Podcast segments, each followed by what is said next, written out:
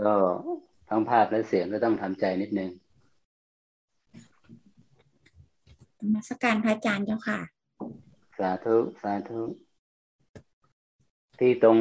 หน้าจอเนี่ยมันบอกว่า this meeting is being live stream เนี่ยแล้วให้เรากด got it ใช่ไหม ใช่ค่ะ โอเครู้สึกเมื่อกี้ก็กดหนึ่งครั้งแล้วนะ เมื่อกี้พอดี มีแจ้งค่ะ รอบนี้แจ้งว่ามีการ live stream อ๋อ สาธุ ก็ขอเจริญในธรรมพระคุณเจ้าแล้วก็ผู้ปฏิบัติธรรมทุกท่านเนาะ สาธุ วันนี้เรากลับมา อ่าgroup sitting มาปฏิบัติธรรมร่วมกันวันอาทิตย์ตามกำหนดเวลาที่นัดหมาย ตอนนี้พระอาจารย์มาไลฟ์สดอยู่ที่วัดใหม่มอวคีนะ มาค้างได้สามคืนแล้วคืนนี้ก็เป็นคืนสุดท้าย พรุ่งนี้วันพระก็จะต้องลงไปที่วัดถ้ำโดยโตนเพื่อไปลงร่วมปฏิโมกนะทุกๆครึ่งเดือนนะแรมสิบห้าค่ำว่าขึ้นสิบห้าค่ำประมาณนี้ ภาพคลิปที่เกี่ยวกับธรรมะ เกี่ยวกับการแสวงหานั้นก็บันทึกเป็นแบบ time lab นะ time เขาเรียก time อะไรอะที่ตอนเช้ามืดเนี่ยนะประมาณนี้ทำแล้วนี้ยังมองยังมองเห็นเทือกเขาด้านข้างหน้าต่างเนี่ย มองออกไปเห็นแสงอีกสักพักหนึ่งดวงจันทร์จะขึ้นแล้วก็เป็นแสงจันทร์สวยมากสำหรับญาติธรรมที่ยังไม่ทราบนะความเป็นมาของอวัดใหม่มาวคีก็วัดใหม่มาวคีเราก็เป็นสถานที่ที่พระอาจารย์ได้มาจำพรรษาอยู่ที่นี่ได้สามพรรษาติดกันนะได้มาใช้สถานที่ในการเขียนหนังสือ เล่มที่ญาติโยมได้เห็นได้อ่านในหนังสือเล่มใหม่ ขอบเขตการรับรู้ของจิตระดับความสูงที่นี่หนึ่งพันหนึ่งร้อยเมตรนะจากระดับน้ำทะเลครั้งที่แล้วเราได้เห็นชาร์ตการธรรมบรรยายเรื่องอขั้นตอนการรับรู้อารมณ์ของจิตใน มันมีมันมีเป็นชาร์ตใช่ไหมว่าอายตนะภายนอกว่าการรับรู้อารมณ์เนี่ยอายตนะภายนอก ก็คือรูปเรียรูปเสียงกลิ่นรสสัมผัสธรรมอารมณ์ แล้วก็อายตนะภายในตาหูจมูกลิ้นกายใจกระบวนการรับรู้ตนะตาไม่บอดหูไม่หนวกนี่เมื่อประสาทสัมผัสทำงานอยู่ การรับรู้เนี่ยคลื่นแสงอายตนะภายนอกนะคลื่นเสียงเข้ามาทบจับเข้ามาทบประสาทสัมผัสก็จะมีการรับรู้แต่ว่าการรับรู้มันไม่ได้สิ้นสุดลงตรงตรงที่การรับรู้ทางแสงทางเสียงอารมณ์ทางทางตาหูจมูกลิ้นกายเนี่ย มันจะที่อายตนะคู่ที่หก ก็คือธรรมารมณ์กับใจมันจะตรงไปที่สัญญาก่อนโยมกระบวนการนั้นรู้ไม่ว่าเราจะเห็นหรือได้ยินได้กลิ่นดิมรสเนี่ยไอ้พลังเนี่ยมันจะมันจะพุ่งตรงไปที่ไปกระตุ้นให้ตัวสัญญาเกิดสัญญาในตามหลักของภาษาธรรมะเขาใช้คำว่าตัวผัสสะเนาะผัสสะธรรมทั้งปวงมีผัสสะเป็นแดนเกิด มันก็จะเกิดการประมวลผลหรือว่าที่เราเคยได้ยินว่ามันคือ concept อะ concept คือคนสามคนมามองเห็นวัตถุอารมณ์เดียวกัน เวลาเดียวกัน อีกคนหนึ่งมองเป็นบวก อีกคน อีกคนหนึ่งรับรู้อารมณ์ที่มีความรู้สึกว่าเป็นสุข อีกคนหนึ่งมองอารมณ์เดียวกันว่าเป็นทุกข์ อีกคนหนึ่งมองว่าเฉยๆอันนั้นสุข ทุกข์หรือเฉยๆนี่เป็นเวทนาเนาะเวทนานี่ทำไมไอ้สามคนนี้ถึงมีเวทนาต่างกัน ทั้งๆที่ว่าเป็นเหตุการณ์เดียวกัน เวลาเดียวกันเพราะว่าเวทนาเนี่ยเราก็ต้องมาดูว่าเวทนามันมาจากไหน ก็มาจากผัสสะผัสสะที่ที่คือการที่รับรู้นะ่ะมันคอนเซปต์อะตีความเป็นยังไงตีความเป็นบวก ความรู้สึกร่วมกับอารมณ์ก็เป็นสุข หากว่าตีตีความเป็นลบภาษาเป็นลบความรู้สึกรับรู้อารมณ์ก็เป็นทุกข์อย่างนี้แต่ถ้าหากว่าจิตดวงนั้นไม่มีความสัมพันธ์กับบุคคลในเหตุการณ์ที่เกิดขึ้นนะการตีความที่เป็นบวกลบก็ไม่มีมันก็จะเป็นศูนย์ก็คืออทุกขมสุขแบบนี้ก็รู้สึกเฉยๆเพราะนั้นกระบวนการตั้งแต่ การเห็นการได้ยินก็คืออายตนะภายนอกอายตนะภายในเกิดธาตุรู้คือวิญญาณธาตุขึ้น แล้วก็เกิดผัสสะเกิดการตีความแล้วก็เกิดเวทนากระบวนการทั้งหมดมาจบสิ้นลงที่เวทนา พระพุทธองค์ท่านตรัสว่าทำทั้งปวงมีผัสสะมีสัญญาเป็นแดนเกิด มีเวทนาเป็นที่ประชุมลง จบสิ้นที่เวทนานะโยมทำทั้งปวงมีเวทนาเป็นที่ประชุมลง คืออารมณ์ทุก ๆ อารมณ์ที่จิตรับรู้ มันจะจบลงที่ความรู้สึกว่าเป็นสุขหรือเป็นทุกข์หรือว่าเฉยๆนะเขาเรียกว่าเวทนานะเวทนา อันนี้ถ้าเราจับชาที่เรามองอในในในครั้งที่แล้วนะเมื่อสุขเวทนาเกิดขึ้นนะจิตที่มีอวิชชาอยู่เนี่ยก็จะมี ความรู้สึกก็จะมีแรงเขาเรียกว่าแรงเหตุแห่งทุกข์มีแรงตัณหาเข้าไปร้อยรัดไปเกิดร่วมกับสุขเวทนา ก็คือความพึงพอใจนะไปเกิดอิงอาศัยร่วมกับสุขเวทนา ความหงุดหงิดรำคาญใจขุนเคืองใจก็เกิดร่วมกับทุกขเวทนา อันนี้ความสุขความทุกข์ หรือว่าความชอบไม่ชอบพึงพอใจไม่พึงพอใจในสุขในทุกขเวทนา แม้ว่าเหตุการณ์นั้นจะดับไปแล้ว อารมณ์หลักตามความเป็นจริงมีอยู่ว่า แม้ว่าอารมณ์ที่เราได้เห็นได้ยินได้กินในรสสัมผัสนั้นดับไปแล้ว แต่อารมณ์รักอารมณ์ชังที่มันเกิดร่วมกับความสุขความทุกข์ที่มันเกิดขึ้นครั้งแรก มันไม่ได้เกิดมันไม่ได้ไปดับ มันไม่ได้ดับไปพร้อมเหตุการณ์ มันยังวนอยู่อย่าง เรามีความรู้สึกพึงพอใจในอารมณ์ใดอารมณ์หนึ่ง มันก็จะย้ำอยู่นั่นแหละ ย้ำพึงพอใจ ย้ำรู้สึกพึงพอใจ ย้ำชอบใจ ทุกขเวทนาก็เหมือนกัน ไม่พึงพอใจหงุดหงิดน้ำคันใจ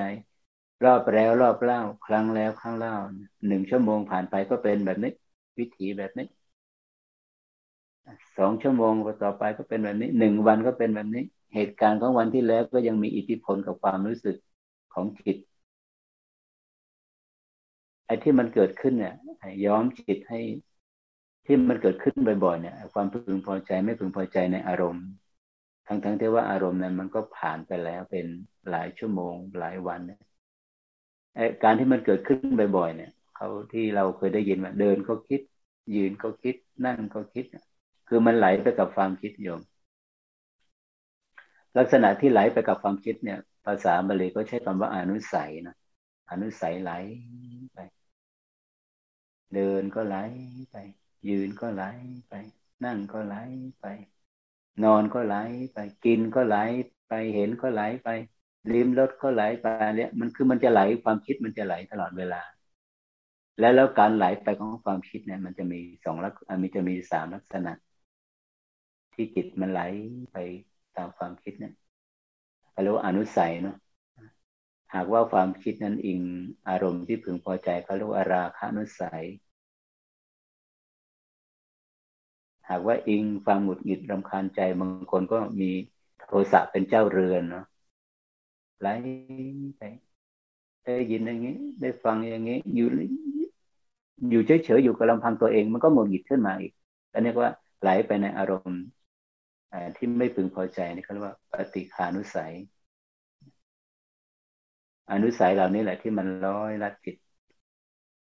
ที่มันมีความสุขความทุกข์มันมีความพึงพอใจ ไม่พึงพอใจ ทุกครั้งที่อนุสัยผุดขึ้นมานี่ยมันภาพลักษณ์อารมณ์ความสัมพันธ์ มันจะต้องมีภาพลักษณ์เกิดร่วมนะเขาเรียกว่าสัญญาภาพ สัญญาภาพคือความสัมพันธ์นะนะความพึงพอใจไม่พึงพอใจความสุขความทุกข์เนี่ยมันมันเป็นมิติความการรับรู้ที่มีความสัมพันธ์เข้ามาร่วมด้วย ความสัมพันธ์นี่แหละ มันมันมันมีตัวเราเป็นจุดศูนย์กลางเนาะเมื่อมีตัวเราก็เราก็จะไปสัมพันธ์กับคนโน้นคนนี้คนนั้น ในคนคนหนึ่งนี่มีมีมิติความสัมพันธ์หลากหลายเรา เป็นพี่เรามีน้อง เรามีบิดา มีมารดาเพื่อนมีเจ้านาย มีลูกน้อง มีอะไรต่างมีบริวารอะไรต่างๆเนี่ย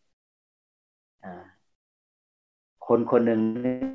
มีมิติความสัมพันธ์นี้มากเหลือเกิน เพราะฉะนั้นให้เราสังเกตที่จิตมันเคลื่อนไป เคลื่อนไปในอารมณ์ที่พึงพอใจหรือไม่พึงพอใจ แท้ที่จริงอารมณ์พึงพอใจไม่พึงพอใจเนี่ย มันอิงอาศัยความสัมพันธ์อยู่อิงความสัมพันธ์ แล้วความสัมพันธ์ที่มันหลากหลายมิติเนี่ย มันจะสะท้อนทำให้จิตที่มีอวิชชาเนี่ย ไปเข้าใจว่ามีตัวเราอยู่จริงทุกครั้งที่ความคิดมันไหลไปเนี่ยต้องมีตัวเราเกิดขึ้นอีกแล้ว เราระหว่างเรา เราก็มีคนนั้นคนนี้ตัวนี้แหละที่ที่จิตมันไปสำคัญมั่นหมายไปหลงผิดว่ามีตัวตนนะที่พุทธองค์บอกกับพ่อพาหิยะใช่ไหมที่เป็นภิกษุที่เลิศกว่าภิกษุทั้งหลาย ในด้านการตรัสรู้บรรลุธรรมโดยฉับพลัน ได้เร็วกว่าภิกษุรูปอื่นท่านอื่นพาหิ ยะเมื่อเธอเห็นก็จงสักแต่ว่าเห็น ได้ยินก็จงสักแต่ว่าได้ยิน รับรู้อารมณ์ก็จะจงสักแต่ว่ารับรู้ เมื่อเธอสักแต่ว่ารับรู้แบบนี้แล้วเนี่ย เธอจะไม่ปรากฏในในการทั้งปวง เธอจะไม่ปรากฏในที่ไหนๆในที่ไหนๆก็คือว่าอ่าจะไม่ปรากฏ จะไม่มีตัวเราเนี่ย ปรากฏในอดีต จะไม่มีตัวเราปรากฏในอนาคตเเมื่อตัวเธอไม่ปรากฏในการไหนๆแล้วเนี่ย จิตของเธอก็จะไม่มีความหวั่นไหวไม่มีการหวาดสะดุ้ง เมื่อไม่มีความหวั่นไหวไม่มีการหวาดสะดุ้ง จิตย่อมตั้งมั่น เมื่อจิตตั้งมั่นแล้ว ย่อมอย่างรู้เฉพาะตนนะย่อมอย่างรู้ตรงตามความเป็นจริง อันนี้เราจะเห็นชัดเลยว่าจิตของเราเนี่ยที่มันหวั่นไหวที่มันเกิดความกลัว ที่มันเกิดความรักที่มันเกิดความชัง มันจะมีภาพลักษณ์ก่อนโยมมันจะมีภาพลักษณ์คือสัญญาภาพหรือภาษามันจะแล่นไป จะแล่นไปไหนมิติความสัมพันธ์อดีตบ้าง ที่เคยเป็นที่เคยเห็นที่เคยริมรสอนาคตบ้างที่ควรจะเป็นอย่างนี้ มันจะเป็นอย่างนี้ความหวั่นไหวความกลัวเนี่ย ความขัดแย้งมันเกิดขึ้นจากภาพลักษณ์ที่เราไปหลงว่ามีตัวเรานะแท้ที่จริง ที่จิตรับรู้ว่ากระบวนการเหล่านี้ มันเป็นเพียงสัญญาภาพนะมันเป็นเพียงคอนเซปต์มันเป็นเพียงผัสสะภาษาบาลีเขาเรียกว่าผัสสะภาษาร่วมสมัยก็คือconcept ก็คือว่ากระบวนการที่จิตมันไปสรุปอันนี้เราจะเห็นว่าจากไอชาร์ตครั้งที่แล้วเนี่ย ตั้งเริ่มตั้งแต่ไออายตนะภายนอกอายตนะภายในเสียงมากระทบจากจากโสตประสาทวิญญาณเกิดธาตุรู้ขึ้น เมื่อธาตุรู้ทางโสตวิญญาณเกิดขึ้น มันก็ไปกระตุ้นให้สัญญาภาพที่สมองนะเกิดการตีความก็คือผัสสะผัสสะตีความเป็นบวก สุขเวทนาก็เกิดขึ้น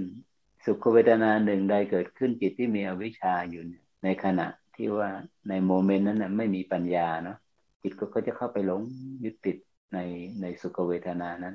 เพลินในสุขเวทนานั้นเพลินแล้วคยืนก็คิด เดินก็คิดนั่นก็คิดนั่นแหละเขาเรียกว่าเพลินนะโยมหมกมุ่นข้องเกี่ยวพัวพันอยู่กับโลกของความคิดโลก แห่งความไม่พึงพอใจในรูปของความคิดเนี่ย มันไหลไปเลลักษณะนี้เขาเรียกว่าอนุสัย เรามาถึงตรงนี้นะ เรามาถึงตรงนี้ เราอยู่ตรงนี้ เราอยู่ตรงกลางเนี่ยอยู่ตรงกลางเนี่ยกระบวนการของอนุสัยเนี่ยเขาเรียกว่าปัญญานะแล้วการจะรู้เท่าทันมันจะเกิดขึ้นไม่ได้หากการหากไม่มีการได้ยินได้ฟัง ไม่มีการฝึกจิต แต่ตามหลักของมรรคมีองค์แปดเนี่ย การรู้เท่าทันว่าเอ๊นี่จิตเราเนี่ยมันไหลไปในอารมณ์ที่พึงพอใจไหลไปในความเคยชินในความคิดเนี่ยความกลัวนี่มันเกิดขึ้นจากความคิด มันเป็นโปรดักต์เป็นผลิตผลจากความคิดจากการปรุงแต่ง ไปเอาสัญญาไปเอาภาพลักษณ์ที่ผ่านไปแล้วมาปรุงแต่งว่าเป็นตัวตนนี่ยหากไม่มีความคิด มันจะมีการปรุงแต่งไหม หากไม่มีสัญญามันจะมีความคิดไหมอย่างนี้ แล้วก็มองสาวไปเห็นความจริงเนี่ย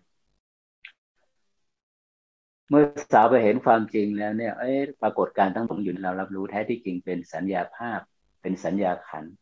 ก็คือผัสสะเนาะเป็นเพียงสัญญาภาพเป็นอารมณ์อดีต หากไม่รู้เท่าทันแล้วก็ปรุงแต่งไปเป็นไปต่างๆ เป็นตัวตน เขาถึงใช้คำว่าจิตเนี่ยจิตราจิตตะวิจิตเป็นไปต่างๆ เรากำลังมาถึงตรงนี้โยมมาถึงตรงนี้มาพูดถึงตรงนี้ที่ว่าจิตเราหวั่นไหวเนี่ยเราจะเห็นความหวั่นไหว เวลามันเคลื่อนไป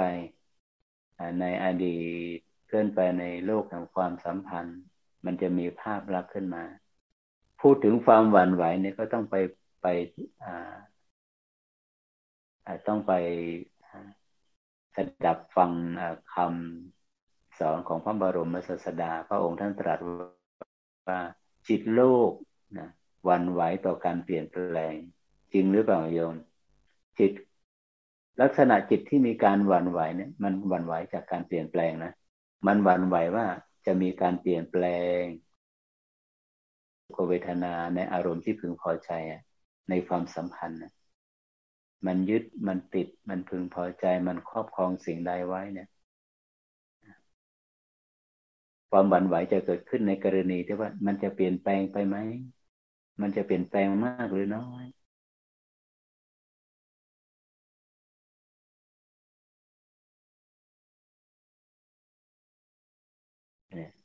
ความหวั่นไหวต่อไป หากว่าจิตเข้าไปแจ่มแจ้ง ในความเปลี่ยนแปลงแล้วจิตจะหวั่นไหวไหมเออ อันนี้ เข้าไปแจ่มแจ้งว่าอะไรเคลื่อนอยู่ อะไรเปลี่ยนแปลงอยู่สรรพสิ่งกำลังเปลี่ยนแปลงนะโยมกำลังเปลี่ยนแปลงอยู่กฎ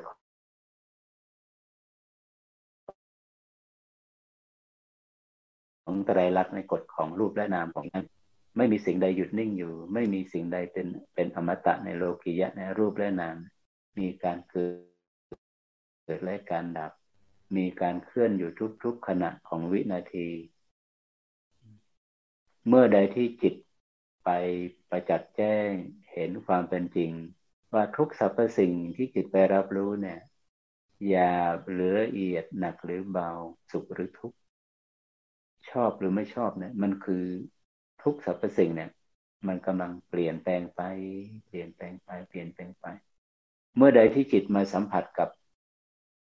สัจจะคือความเป็นจริงในการเปลี่ยนแปลงเนี่ย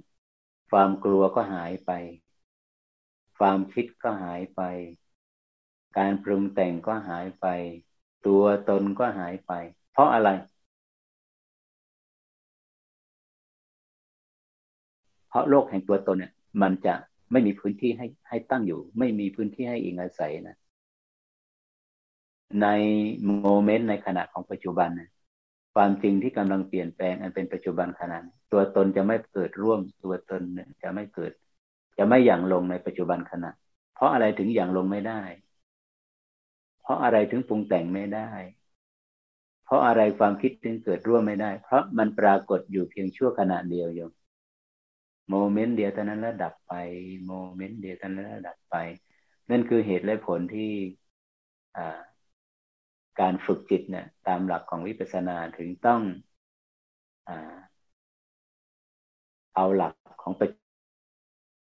เริ่มต้นของการฝึกจิตฝึกจิต เมื่อจิตมาอย่างลงสู่อารมณ์ที่เป็นปัจจุบันแล้วก็จะเห็นความจริง ความจริงก็คือโมเมนต์ความจริงก็คือการเปลี่ยนแปลงเอาละนะ ต่อไปเราจะมาร่วมกันเข้าสู่ภาคภาวนา พื่อเข้าสู่บรรยากาศรับรู้การเปลี่ยนแปลงกระแสทานในการเปลี่ยนแปลงที่ไหลไป ถ้าพูดถึงสมาธิพูดถึงการภาวนา ทุกคนก็จะบอกนั่งหลับตา ดูลมหายใจ ดูลมหายใจดูอย่างไร หากหากแล้วเราไม่เข้าใจว่าวิปัสสนาคืออะไรเนี่ย ผู้ปฏิบัติก็จะเน้นมุ่งเน้นไปที่ความสงบ มุ่งเน้นไปอยู่ที่ความนิ่ง แต่หลักความเป็นจริงคืออะไรสรรพสิ่งกำลังเคลื่อนอยู่กำลังไหวอยู่กำลังเปลี่ยนแปลงอยู่ เพราะฉะนั้นวิปัสสนานั่นคือ ลักษณะที่ว่าจิตเนี่ยฝึกจิตให้มาประจักษ์แจ้งผัดกับความจริง ที่กำลังแปลงในปัจจุบันนง่ายไหมวิปัสสนาภาวนา คือเปิดประเด็นเปิดจิตให้กว้าง น้อมรับประจักษ์ตระหนักรู้อย่างรู้ประจักษ์รู้ แจ่มแจ้งกับสภาวะธรรมที่กำลังเปลี่ยนแปลง เอาละนะ ในขณะที่เรากำลังนั่งอยู่เนี่ยไม่ว่าเราจะเอาความรู้สึก ไว้จุดไหนบนเรือนกายโพรงจมูกปลายจมูกึงกลางหน้าอก หรือศูนย์กลางกาย บริเวณหน้าท้องเหนือสะดือขึ้นมาสองนิ้ว ไม่ว่าเราจะอยู่จุดไหนนะ เราจะรับรู้าตุดินน้ำไฟลมอันเป็นองค์ประกอบของกายเนี่ยใครที่เคยฝึกหลักสูตรท่านอาจารย์โกเองก้ามาก็จะรับรู้ทั่วเรือนกาย เย็นร้อนธาตุไฟนะอ่อนแข็งธาตุดินนะไหวตึงธาตุลมนะวายโยธาตุอาโปธาตุเตโชธาตุปัทวีธาตุ แต่ธาตุที่พระพุทธองค์ท่านทรงตรัสไว้ในการอามาฝึกจิตในกายานุปัสสนาหมดแรกก็คือธาตุลมนะธาตุลม ลมหายใจเข้ายาว ลมหายใจออกยาว ลมหายใจเข้าสั้น ลมหายใจออกสั้น ลมหายใจละเอียด ลมหายใจระงับ สถานะของลมไม่ว่าจะยาวหรือสั้นหยาบหรือละเอียด หรือสงบระงับอย่างไร แท้ที่จริงแล้วคุณสมบัติของลมเหล่านั้นเนี่ย ปรากฏอยู่เพียงชั่วขณะโยมปรากฏอยู่เพียงชั่วขณะ แล้วก็ดับไป ขณะเดียวนะ หายใจเข้า ดับไปแล้ว หายใจออก ดับไปอีกแล้วนี่แหละคือการเปลี่ยนแปลง ใครที่มาสัมผัสกับสายทานที่กำลังเปลี่ยนแปลงกับโมเมนต์ที่กำลังเปลี่ยนแปลง การภาวนานี่จะง่ายมากโยมการภาวนาจะง่ายมาก เพราะอะไรมันง่าย เพราะอะไร เพราะเรามามาไปจับมาอย่างรู้กับสิ่งที่มันกำลังเปลี่ยนแปลงอยู่เนี่ยเปลี่ยนแปลงอยู่ทุกขณะนะ ทุกโมเมนต์เลย ทุกขณะของเนี่ย ของวินาทีเนี่ยทุกขณะของลมหายใจ แต่ใครที่สามารถไปเข้าใจว่าวิปัสสนาภาวนาคือไปการคือการไปมุ่งสู่สมาธิไปทำจิตให้นิ่ง เบื้องต้นในจิตมันยังไม่นิ่งอยู่ มันต้องรับรู้การเปลี่ยนแปลงก่อน การเคลื่อนก่อน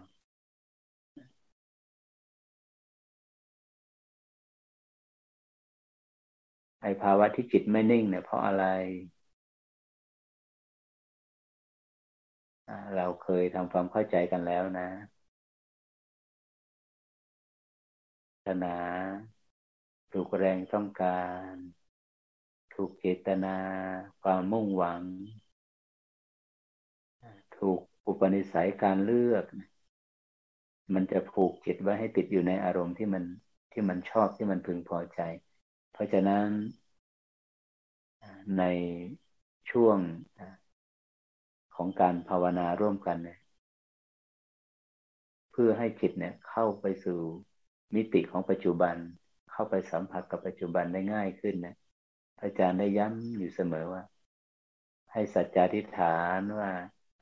ในคาบนี้ในครึ่งชั่วโมงนี้ เราจะร่วมกัน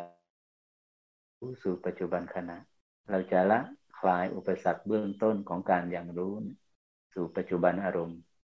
อุปสรรคนั้นก็คือหนึ่งละวิธีการคลายละคลายอุปสรรคก็คือหนึ่งไม่เลือก ไม่มีช้อยให้เลือกนะเราจะไม่เลือก ไม่เข้าไปสู่มิติการเลือก อะไรจะเกิดขึ้นก็ปล่อยให้มันเกิด ไม่เลือก ไม่ปรารถนา ไม่มุ่งหวัง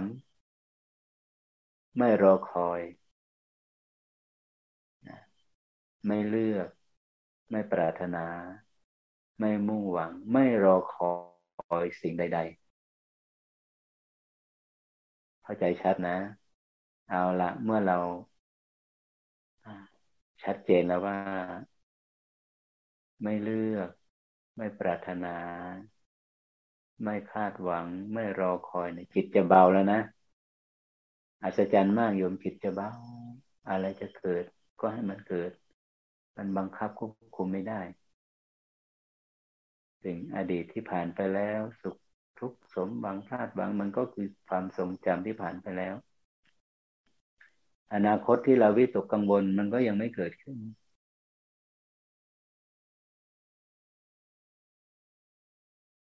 มั่นคงอยู่ แจ่มแจ้งอยู่ ชัดเจนอยู่กับปัจจุบันขณะนี้ขณะนี้ ขณะที่นั่งอยู่ตรงนี้จงใช้ความเบาความนิ่งของจิตมาสัมผัสกับ สิ่งที่กำลังเปลี่ยนแปลงอยู่อะไรเนาะกำลังเปลี่ยนแปลง การเปลี่ยนแปลงของอะไรที่มันที่มันชัดกว่าอารมณ์อื่น นะเบื้องต้นก็คือการเปลี่ยนแปลงของลมหายใจใช่ไหมเข้ายาว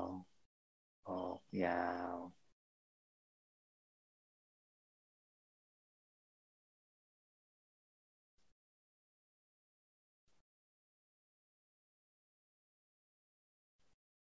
ตามหลักสภาวะธรรม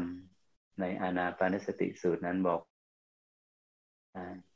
เมื่อผู้ปฏิบัติเนี่ยแจ่มแจ้งเห็นการเปลี่ยนแปลงของกายเวทนาจิตธรรมลมหายใจนี่เป็นส่วนหนึ่งของกายนะแจ่มแจ้งเห็นความเป็นจริง ของลมหายใจของกายนี่ยความเป็นจริงของกายเนี่ย ความเป็นจริงของลมหายใจปรากฏอยู่ในลักษณะที่ว่า เปลี่ยนแปลง เปลี่ยนแปลง คือมันเกิดดับ เกิดดับอยู่ทุกขณะใช่ไหมลมหายใจเข้าไป ดับละ หายใจออกดับละ ขณะเดียวเท่านั้นใช่ไหมแล้วดับไปขณะใหม่มาแทนที่ อันนี้แหละเขาเรียกว่าเห็น แจ้งประจักษ์จริง เห็นความเป็นจริงแหละพุทธองค์ท่านทรงตรัสว่า ย่อมเห็นซึ่งความเกิดบ้าง ซึ่งความดับบ้างอันนี้ไง แล้วในสติปัฏฐานเนี่ยทั้งกายเวทนาจิตธรรมเนี่ยแต่ละหมวดก็แยกออกไปนะซอยออกไป เราจะเห็นว่าแต่ละหมวดเนี่ย แม้ว่า แม้แต่อย่างยกตัวอย่างกายเนี่ยลมหายใจเนี่ยเมื่อผู้ปฏิบัติแจ่มแจ้งเห็นชัดประจักษ์ชัดในในในการเปลี่ยนแปลงของลมหายใจแล้วนะของกายแล้วเนี่ยนะลมหายใจเนี่ย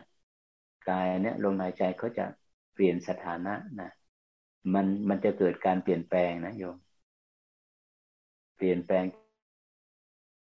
เป็นลมหายใจสั้น ลมหายใจสั้น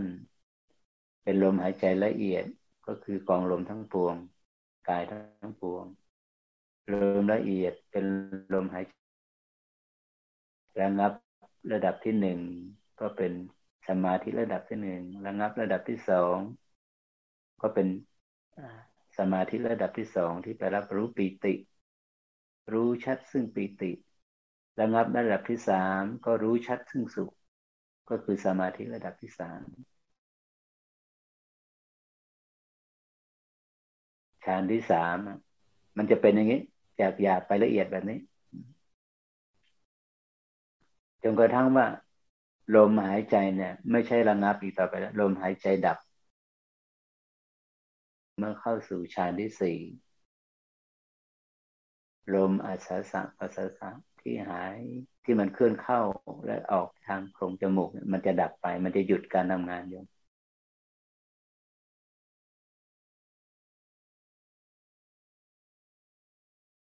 อันนั้นคืออณจตุตฌานจิตก็ได้พ้นขอบเขต มิติของกายแล้วนะ มิติของรูปแล้ว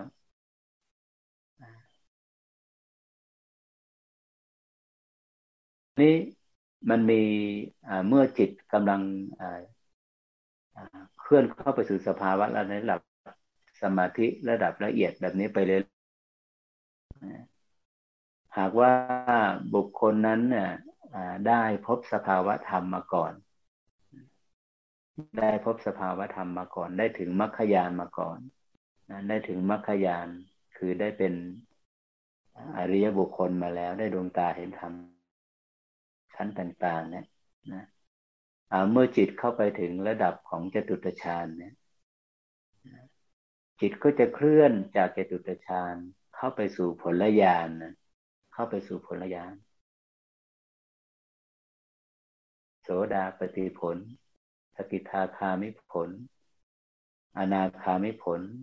อรหันตผลแบบนี้ นั่นหมายถึงว่าการที่จิตเนี่ยจะเข้าไปสู่สภาวะนิพพานธาตุได้เนี่ยสำหรับบุคคลผู้ที่เป็นอริยบุคคลนะคือ ได้คุณธรรมตั้งแต่เบื้องต้นไปแล้วเนี่ย การที่จะเข้าไปสัมผัสกับสภาวะนิพพานเนี่ย จะต้องนะกายจะต้องละเอียดก่อนโยม ยกตัวอย่างอย่างพุทธองค์นะพุทธเจ้าเนี่ยเวลาที่พุทธองค์จะอดีลาการปรินิพานขององค์สัมมาสัมพุทธะนะพุทธองค์ก็จะเข้าฌานจิตเนี่ยโยมพวกเราก็จะเห็นนะใครที่อ่านพระสูตรมาเยอะนะพระพุทธองค์ทรงปรินิพานระหว่างรูปกับอารูปนี่ คือรูปประชานสี่เมื่อจิตเข้าถึงตรงนี้แล้วเนี่ยจิตได้พ้นแรงขอบเขตแรงดึงของกายไปแล้วของรูปไปแล้วแล้วที่เลยไปอีกก็จะเป็นอรูปนะจิตก็จะเคลื่อนเข้าสู่นิพพานธาตุระหว่างรูปกับอรูปอันนี้ก็จะเป็นหลักตัวอย่างว่าแม้แต่พุทธองค์ก่อนที่จะเข้าไปสู่สภาวะนิพพานเนี่ย ก็จะทรงทำให้กายนี้ละเอียดก่อนอยู่ถ้าตราบใดนี้ ที่ว่ากายยังมีลมหายใจอยู่เนี่ยรูปยังทำงานอยู่ รูปยังเกิดและดับอยู่ หากว่ารูปยังเกิดและดับอยู่เนี่ย นิพพานจะไม่ปรากฏอยู่จะเข้าไปสู่สภาวะนิพพานไม่ได้ เพราะจิตจะต้องเสวยวิบากตัวนี้อยู่นะแต่เมื่อใดที่ลมหายใจดับไปปุ๊บฌานที่สี่เนี่ยจิตสำหรับผู้ จิตที่เคยผ่านได้บรรลุพระนิพพานแล้วได้เป็นอริยบุคคลแล้วเนี่ย จิตดวงนั้นก็จะเคลื่อนเข้าสู่ผลละยานคือเข้าไปสู่นิพพานธาตุอย่างนี้นะ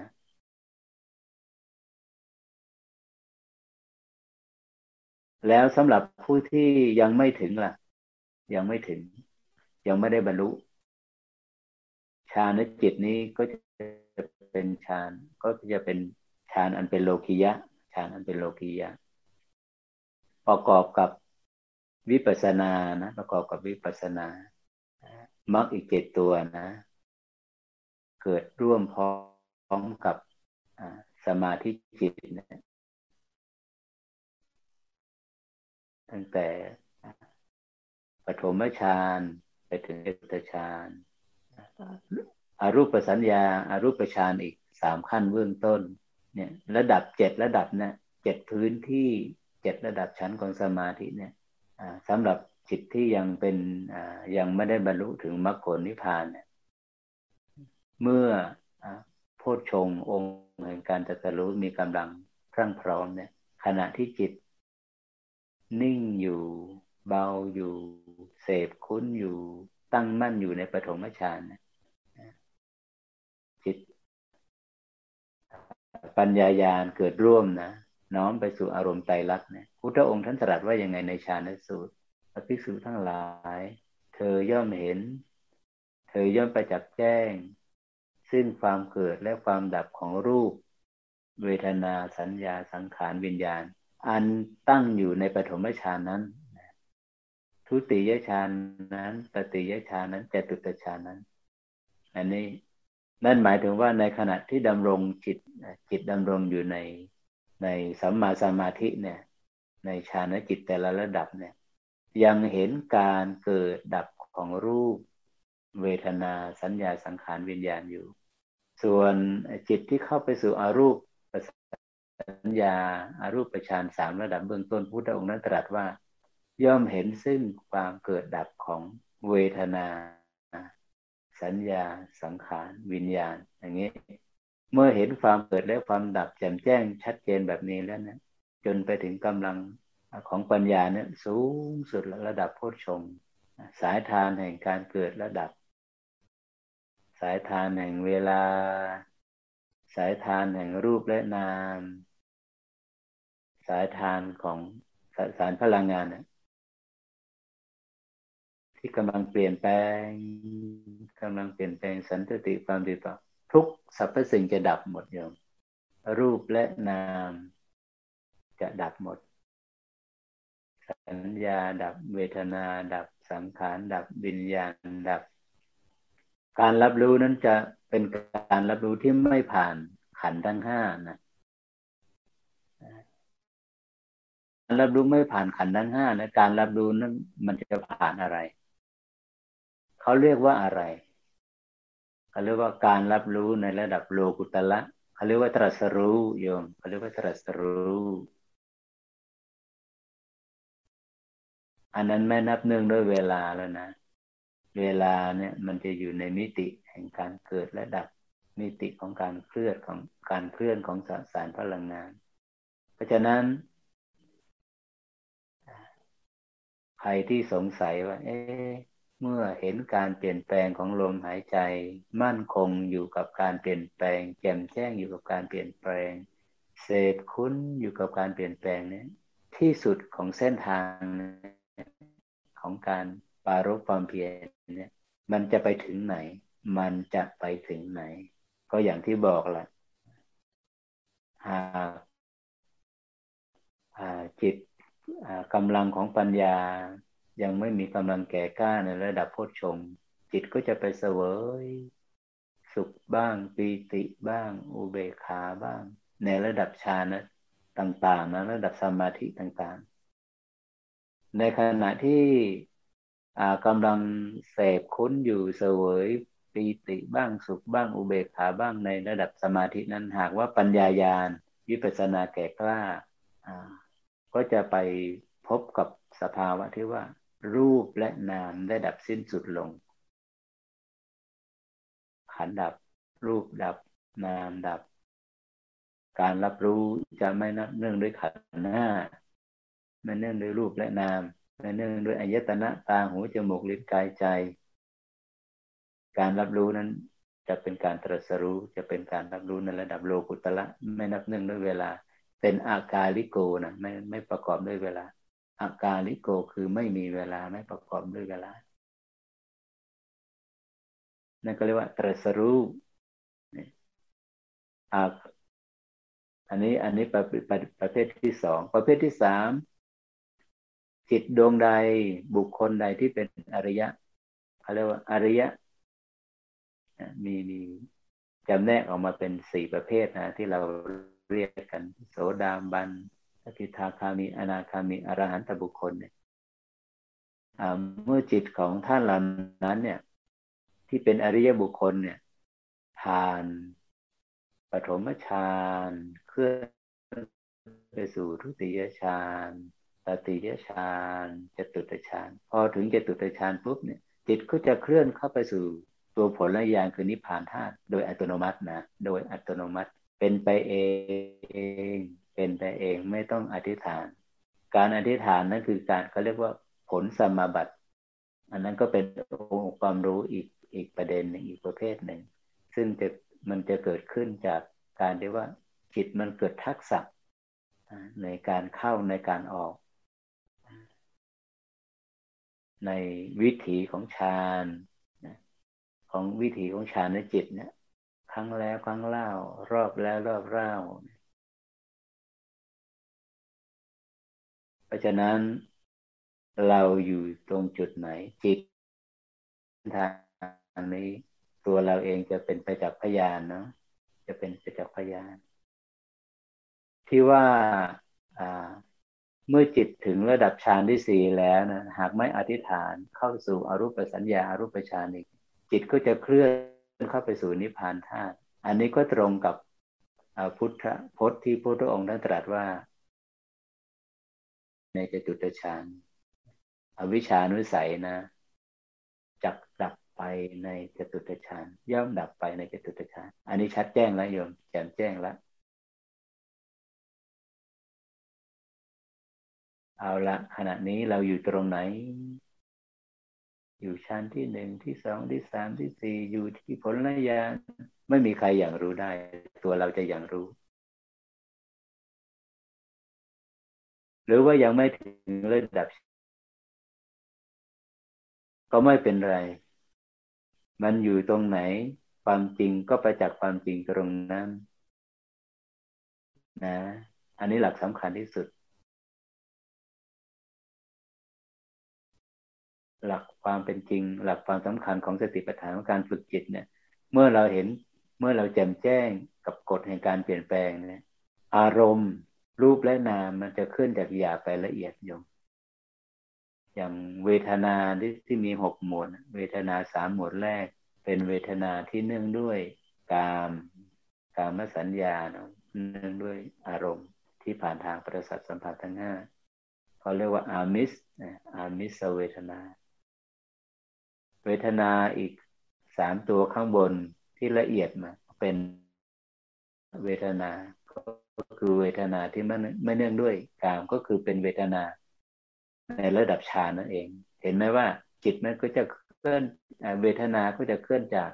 เวทนาในระดับกามสัญญาไปสู่รูปสัญญาอย่างนี้ทิตานุปัสสนา มีเก้าหมวด ห้าหมวดแรก ยังนับเนื่องในกามภูมิ กามสัญญา หมวดที่หกมหักมหักคตจิต ก็คือจิตในระดับ รูปสัญญา รูปสัญญาเห็นไหมมันจะขึ้นจากหยาบไปละเอียดอย่างนี้ แม้แต่ธรรมานุปัสสนาก็เหมือนกันธรรมานุปัสสนาหมวดแรกจะไหมนิวรณ์หมวดของนิวรณ์ถ้าจิตผ่านพ้นเห็นการเกิดและดับของรูปและนามแล้วจิตก็จะข้ามพ้นจากนิวรณ์ไปแจ้งในการเกิดและดับของขันธบัพพะเห็นไหม มันก็จะละเอียดไปจนกระทั่งว่าไปถึงโน่น ไปถึงอริยสัจจะบัพพะการบรรลุอริยสัจธรรม ซึ่งเป็นธรรมานุปัสสนาหมวดสุดท้าย ก่อนที่อริยสัจจะปรากฏเป็นหมวดไหน เป็นหมวดของโพชฌงองค์แห่งการตรัสรู้อย่างนี้ ก็จะเห็นภาพรวมนะว่า เมื่อเราแจ่มแจ้งในสภาวะของรูปและนามที่กำลังปรากฏเป็นปัจจุบันขณะเนี่ย แจ่มแจ้งในการจิตธรรมนั่นเนี่ยคือเห็นการเปลี่ยนแปลงของกายเวทนาจิตธรรม เห็นการเปลี่ยนแปลงของรูปและนามแล้วเนี่ย รูปและนามก็จะเคลื่อนจากยาไปละเอียดอย่างนี้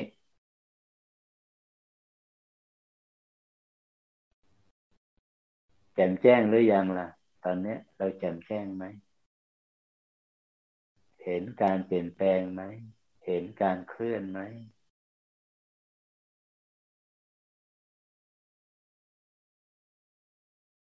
ใครที่กำลังเผชิญกับสภาวะ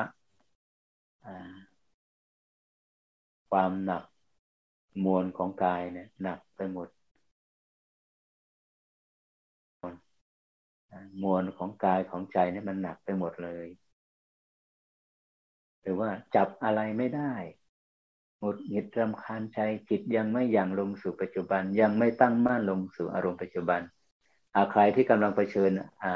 อุปสรรคแบบนี้อยู่ให้เคลื่อนความรู้สึกมาที่กึ่งกลางหน้าอกนะกึ่งกลางหน้าอกตรงบริเวณลิ้นปีไม่ต้องตามลมแล้ว ไม่ต้องดูลมหายใจแล้ว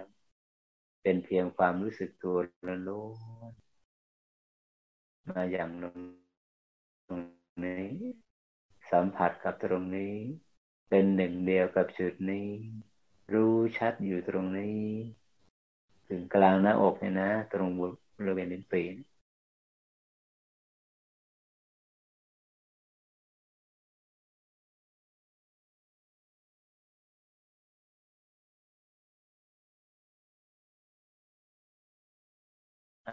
เรามาสัมผัสกับธาตุเบาแล้ว มันจะเบากว่าจุดอื่นนะ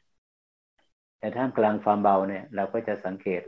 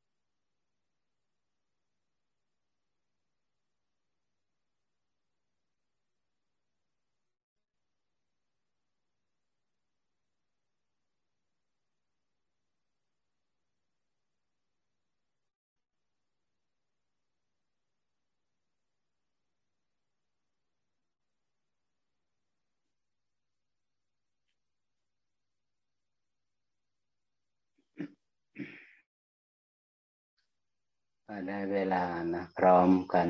น้อมจิตที่สงบดีแล้วแผ่ความปรารถนาดีไปยังสรรพสัตว์ทั้งหลาย ที่มีความทุกข์ขอให้พ้นจากทุกข์ที่มีความสุขขอขึ้นไป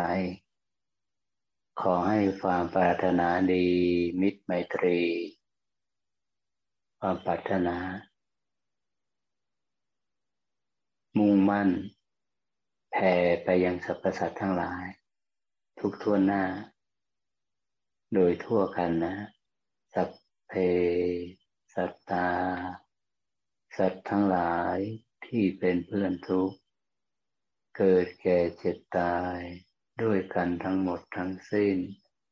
อเวราโหนตุจงเป็นสุขเป็นสุขเถิด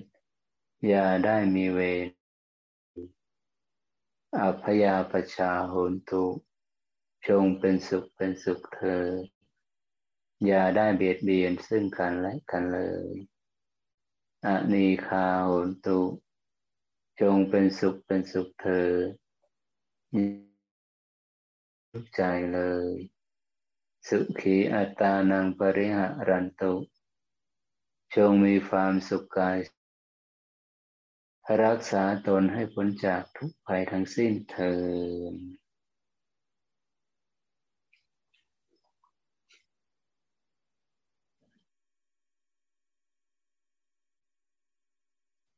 เมื่อกี้นี่ไฟมันดับไปแป๊บนึงนะมนุษย์รับทราบใช่ไหม เห็นพระอาจารย์หายไปแป๊บหนึ่งค่ะ สั้นๆ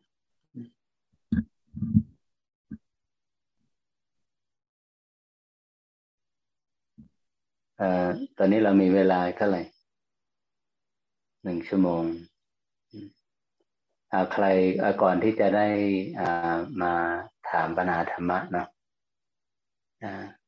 ก็พระอาจารย์ก็นึกถึงคลิปที่เคยส่งให้นะ ที่มีญาติธรรมส่งมาว่าที่เขาออกรายการอะไรนะที่ว่าการที่มานั่งหลับ ตาดูลมหายใจนี้จะได้อะไร ซึ่งจากการวิจัยเยอะทางการแพทย์เนี่ยก็บอกว่า เขาก็แบ่งกลุ่มพนักงานออกเป็นสองกลุ่ม กลุ่มหนึ่งไม่นั่งสมาธิเลย อีกกลุ่มหนึ่งนั่งสมาธิเวลาผ่านไปช่วงหนึ่งเนาะปรากฏว่าสมองของทางกายภาพเนี่ยนะสมองที่มันเป็นตัวแบ่ง ของผู้ที่นั่งสมาธินี่มันมันเกิดขึ้นมันขยายขึ้นมันเพิ่ม มันเพิ่มพื้นที่ขึ้นก็ออกบอกว่าอาจารย์มาก อันนี้ อันนี้การเปลี่ยนแปลงของรูปเนี่ย ของกายภาพเนี่ยมันมันเป็นผลสะท้อนผลลัพธ์จากสภาพของจิตที่มันเปลี่ยนไป เขาก็พูดถึงว่าเอ้ยนี่มันมันเปลี่ยนแปลงในระดับระดับ DNA ได้เฉลยนะเขาเขาพูดถึงไประดับนั้นนะ ระดับจีนอันนั้นก็พูดทางการแพทย์ไปเนาะแต่ถ้าหากว่ามอง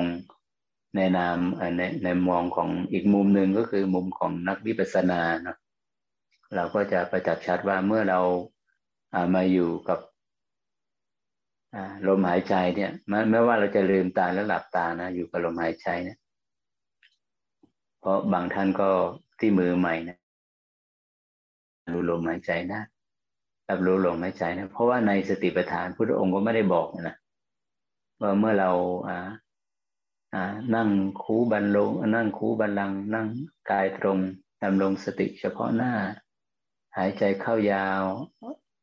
ออกยาวก็รู้ชัดพระองค์ไม่ได้บอกว่าให้หลับตาหรือลืมตา อันนี้ไม่มีแต่ว่า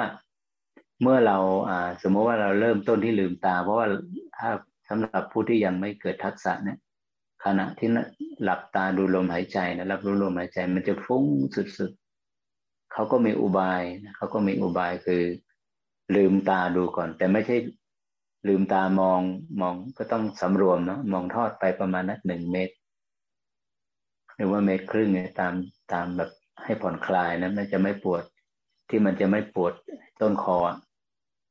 อาทอดสายตาลงยังลืมตาอยู่ ถ้ายติธรรมเคยดูในคลิป เดี๋ยวมันมีองค์ความรู้เกี่ยวกับการนั่งซาเซนของอทางญี่ปุ่นเขานะเขาเวลานะการนับรู้ลมหายใจครับก็จะตาสายตาเขาก็เขายังไม่หลับเดี๋ยวไม่หลับ แล้วก็แต่หลักความจริงมีอยู่ว่า ต่อให้เราไม่หลับตายังไงก็แล้วแต่นะเมื่อลมหายใจละเอียดระงับแล้วเนี่ยเปลือกตาเนี่ยมันจะหลับมันจะปิดลงโดยอัตโนมัติอันนี้ คือตามสภาวะ ตามสภาวะเราก็มาเข้ามาถึงประเด็นที่ว่าได้อะไรจากการมานั่งดูลมหายใจ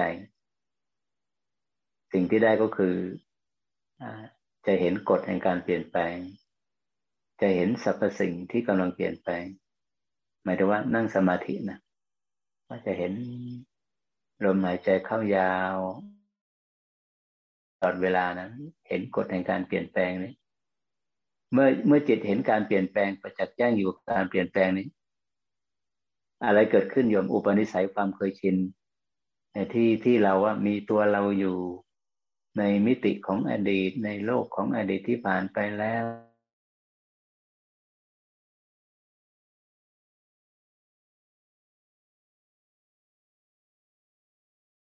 ในรูปของความคิดนึกปรุงแต่ง มันจะมันจะดับตัวมาลงลง โลกแห่งตัวตนที่เราหวั่นไหวโลกของความสัมพันธ์ที่มันจะเปลี่ยนแปลงไปนะสิ่งที่เราครอบครองสิ่งที่เรา ที่เราได้สัมผัสเนี่ย มันจะเปลี่ยนแปลงหวั่นไหวมันมี ปรากฏว่าไอ้ไอ้ความหวั่นไหวเนี่ยมันมันจะหายไปชั่วขณะที่จิตอยู่กับ ปัจจุบันขณะอยู่กับการเปลี่ยนแปลงอยู่กับกฎแห่งการเปลี่ยนแปลง ซึ่งถ้าใครในชีวิตเนี้ยนะ ในชีวิตเนี้ยเกิดมาเนี่ย ไม่ได้มาประจักษ์แจ้งกับกฎแห่งการเปลี่ยนแปลงกับสภาวะความจริงอันที่กำลังเปลี่ยนแปลงอยู่นะนั่นคืออะไร นั่นคือเขาก็จะต้องไหลจิตเขาก็จะอยู่อ่าอยู่ในโลกของตัวตนตลอดเวลา เรียกว่าอนุสัยนะมีตัวตนปรากฏอยู่ที่โน่นบ้าง จริงแอบอยู่กับคนนั้นบ้างคนนี้บ้างอยู่กับสิ่งที่ครอบครองบ้างนู่นนั่นนี่ มันเต็มไปด้วยตัวตนโยม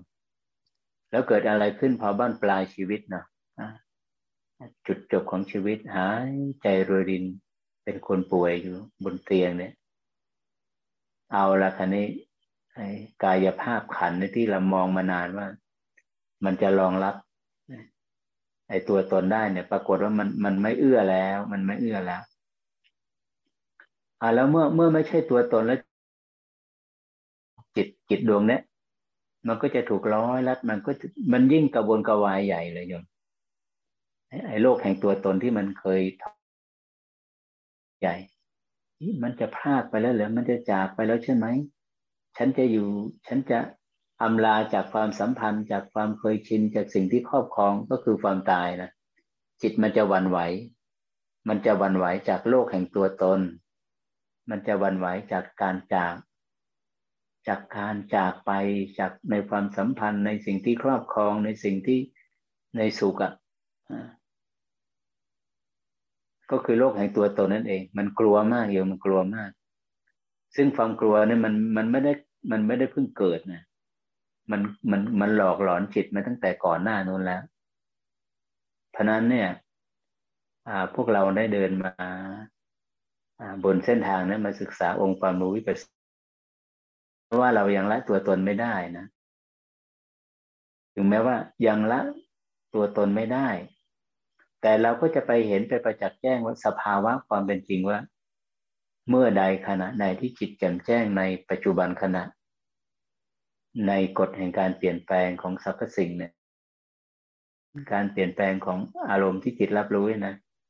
เปลี่ยนแปลง เปลี่ยนการเปลี่ยนแปลงนั้นมันเปลี่ยนแปลงอยู่ ทุกๆขณะนะโยมอย่าลืมนะ ทุกๆขณะ เหมือนการเปลี่ยนแปลงของของโลกใบนี้อที่ว่ามีกลางวันกลางคืนนี่ยมันหมุนรอบตัวเองเนี่ยยี่บสี่ชั่วโมง ไม่ใช่ว่ายี่บสี่ชั่วโมง มันถึงมันถึงเปลี่ยน ไม่ใช่ มันเปลี่ยนอยู่ทุกขณะ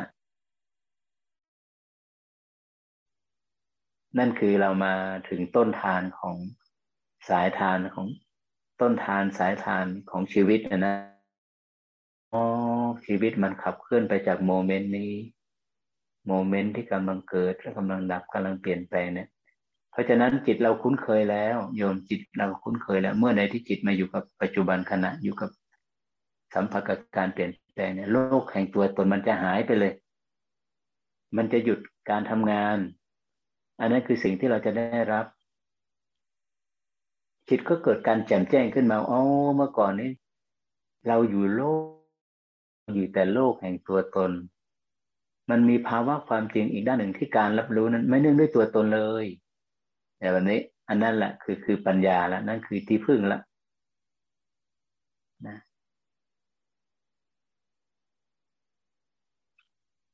อันนี้ก็ เพิ่มเติมจากคลิปนั้นนะว่า เราจะได้อะไร จากการนั่งหลับหายใจเห็นความเป็นจริง เมื่อความเป็นจริงปรากฏแจ่มความ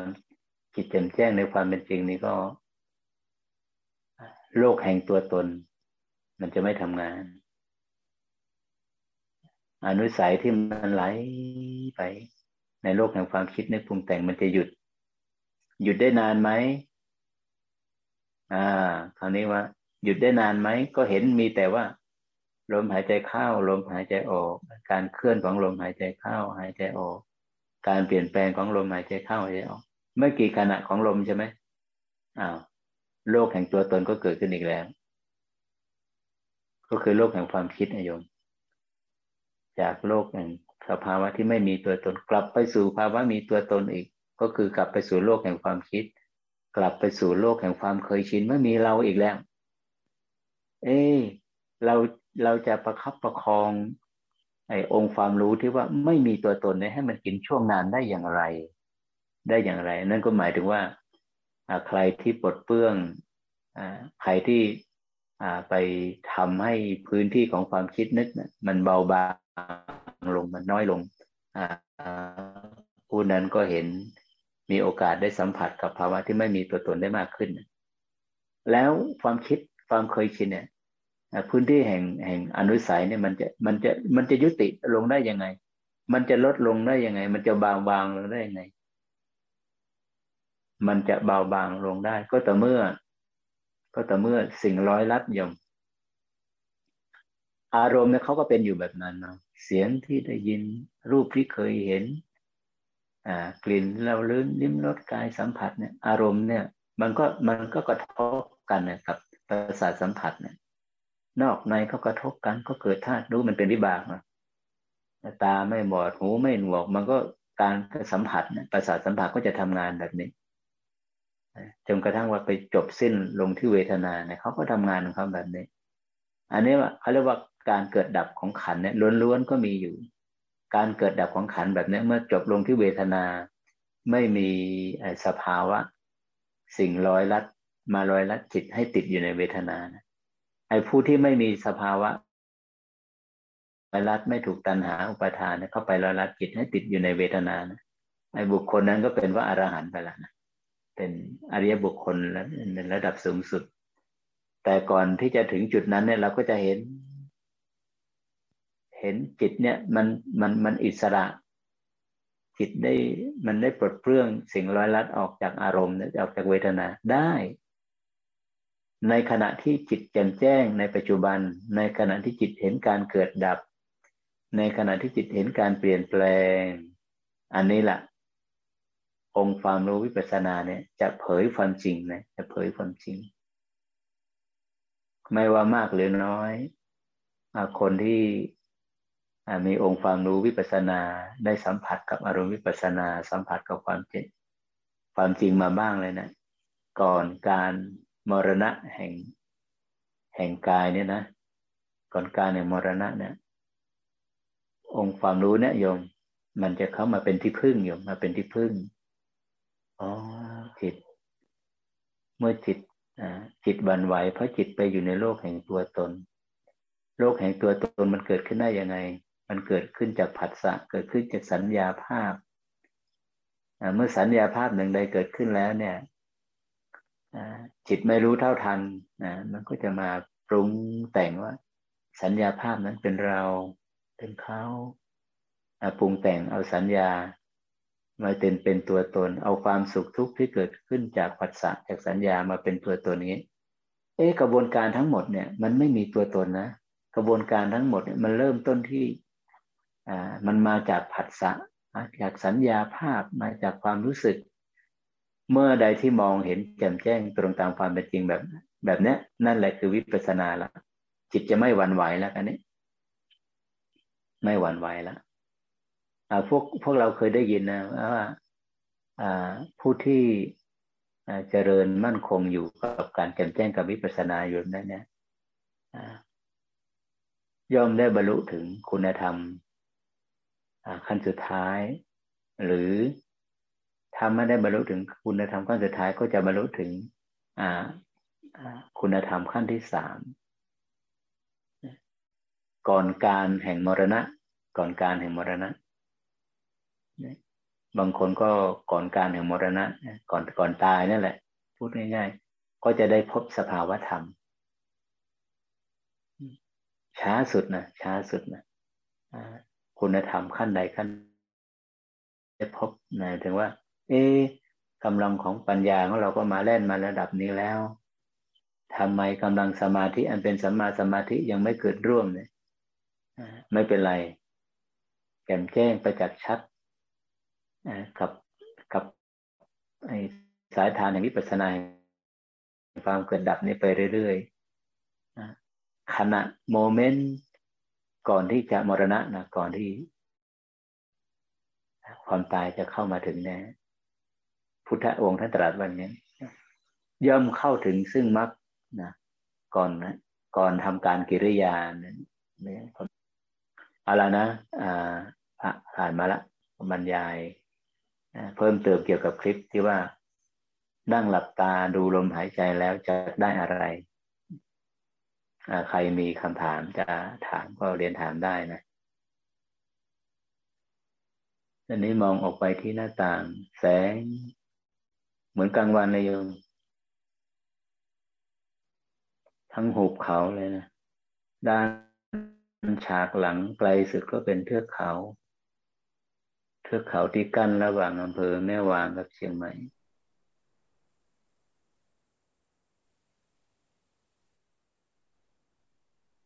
แสงจันทร์นะแสงจันทร์ได้ทำให้เราเรานึกถึงเหตุการณ์ที่ครั้งหนึ่งที่พุทธเจ้าประทับอยู่ที่เวรุวันใช่ไหมอารามแรกที่ไปไว้หมู่สงฆ์โดยมีพุทธเจ้าเป็นประมุขเป็นวัดแรกในพุทธศาสนาใครที่เคยไปอินเดียนะเราก็ทราบกันดีว่าเมืองราชคฤห์ ที่เป็นที่เวรุวันตั้งอยู่นะมันเป็นเมืองที่ เป็นเมืองที่การทำปิตุคาตคือบิคือลูกข้าพ่อมาหลายมาหลายชั่วมาแล้ว มาหลายสมัยแล้ว แม้แม้ก็ไม่พ้นในสมัยที่พระองค์ทรงมีพระชนมายุอยู่เนี่ย ผู้ปกครองอแคว้นมคตอยู่เนี่ยมกทะเนี่ย ซึ่งเป็นพระโสดาบันแล้วนะก็ถูกลูกชายคือพระเจ้าอาชาศัตรูเนี่ยทำเขาเรียกว่าทำการปฏิวัติ แล้วก็เอาพ่อตัวเองไปขังไว้ ไม่ให้ข้าวไม่ให้น้ำเอ๊ะ คุณพ่อก็ยังยัง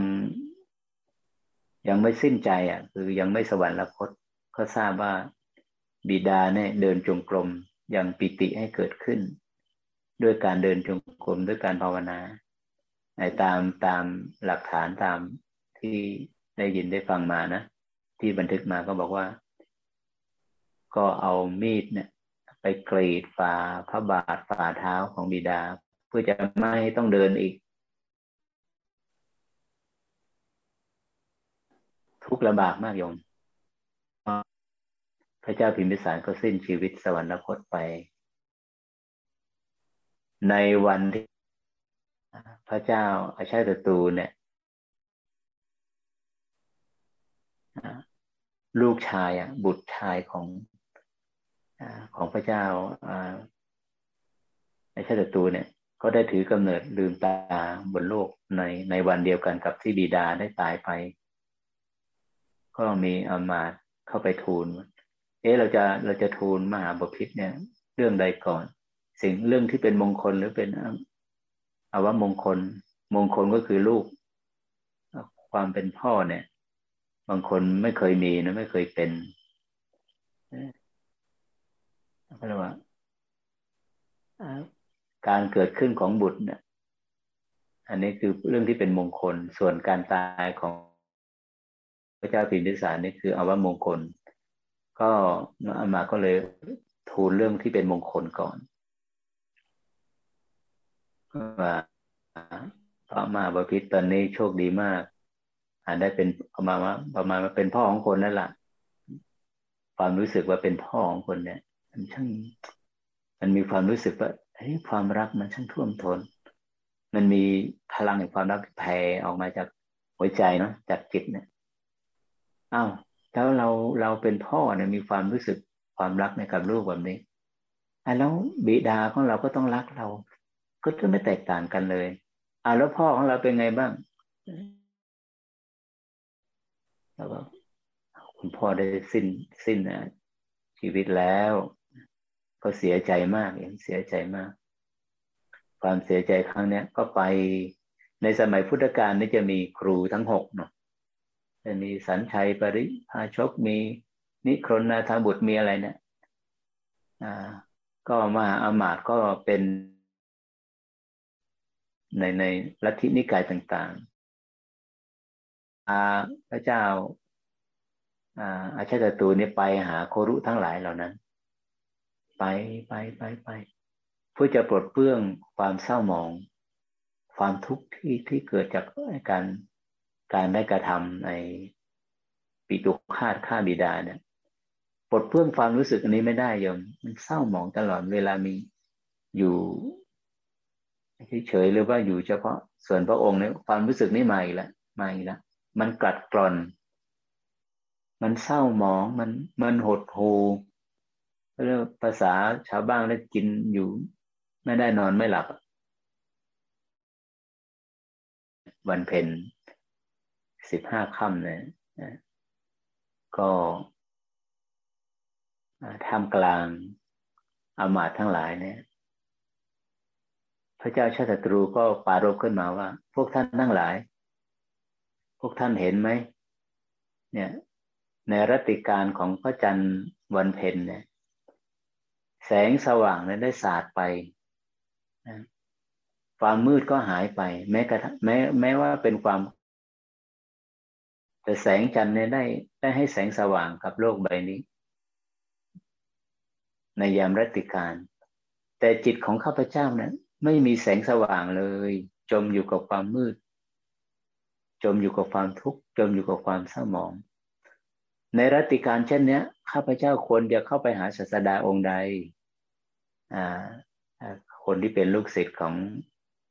อสันชัยก็บอกว่า มหาบพิตรควรเข้าไปหาสันชัย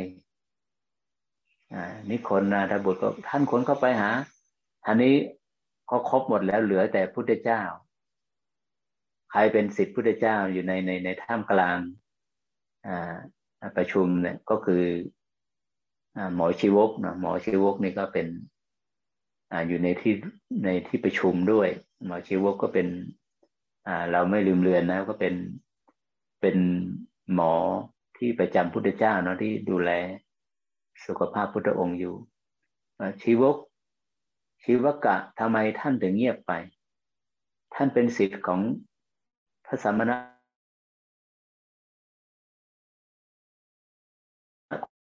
โคโดมไม่ใช่หรือ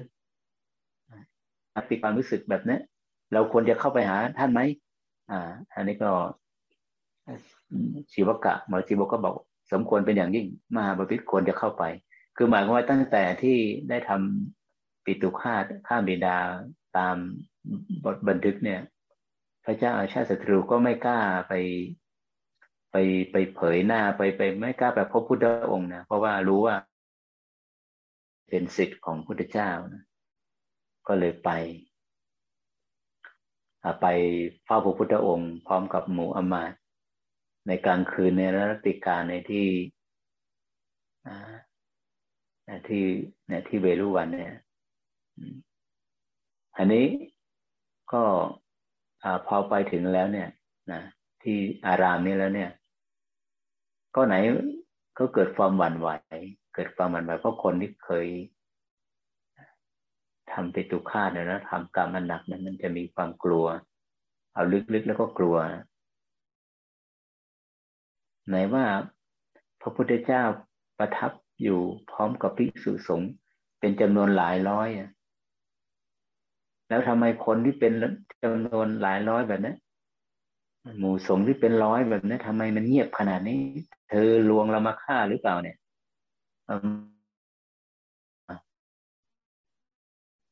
อันนี้เป็นเป็นอริยวินัยของพระตถาคตกับหมู่สงฆ์ทั้งหลายมาสรรเสริญในความเงียบ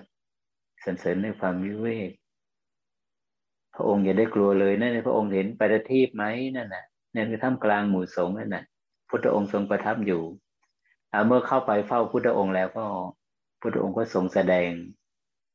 พระสูตรสุดหนึ่งใช่ไหมโยม สามัญญสูตรให้มหาบพิตรนี่ฟัง สามัญญสูตรก็จะเป็นพระสูตรที่ว่ามหาบพิตรเนี่ยก็ได้ถามว่าข้าพเจ้าเนี่ย ได้ไปหาครูทั้งหกมาแล้ว หวังจะปลดเปลื้องความเศร้าหมองออกจากจิตเนี่ยออกปลดเปลื้องความทุกข์ที่ออกจากความรู้สึกเนี่ย ท่านหลังเจ้าหลังจากชีวิต หลังการแห่งหลังตายไปแล้วอะ จะได้ไปอยู่กับ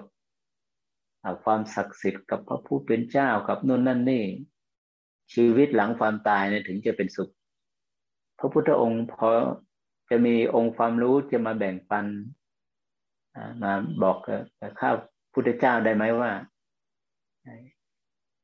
องค์ความรู้ที่จะมีความสุขในปัจจุบันเนี่ยยังมีอยู่ไหมขอพระองค์ท่านจงแสดงนะพระองค์ก็ท่านก็ร่ายไปตั้งแต่เริ่มการให้ทานมีมีก็มีความสุขในปัจจุบัน การรักษาศีลการมีสมาธิการบรรลุอริยสัจ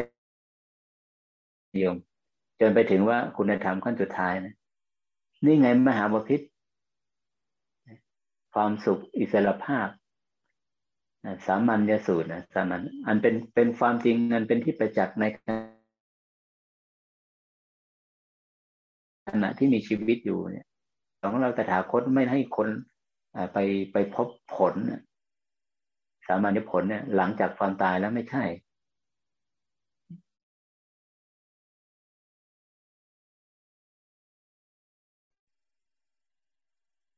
ก็เลยประมามกะ แล้วก็อำลาจากไป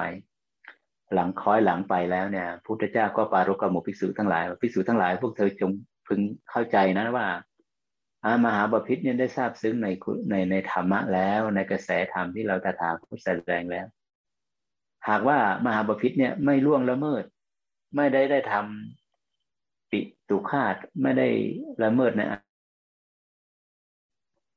พระเจ้าชาติตูมหาบพิษนี้จักได้เป็นโสดาบันจักได้บรรลุธรรมกลาง แสงเดือนที่ทอแสงเป็นหุบเขาเนี่ยก็ทำให้พระจันทร์นึกสัญญาภาพมันก็ไปเนาะก็ไปถึงเหตุการณ์ในวันที่พระเจ้าชาติศัตรูเนี่ยไปเข้าเฝ้าพระพุทธเจ้าหลังจากนั้นโยม เมืองที่บิเมืองปิตุคาตเนี่ย ลูกข้าพ่อเนี่ยอนุตริยกรรมเนี่ย หลังจากนั้นก็เขาก็เปลี่ยนเมืองหลวง ไปที่เมืองปาตลีบุตรเนี่ย ไม่เอาแล้วเมืองเมืองเนี่ย เมืองอลูกข้าพ่อแม่หลายรัชสมัยแล้ว เป็นเมืองกาละอินีเป็นเมือง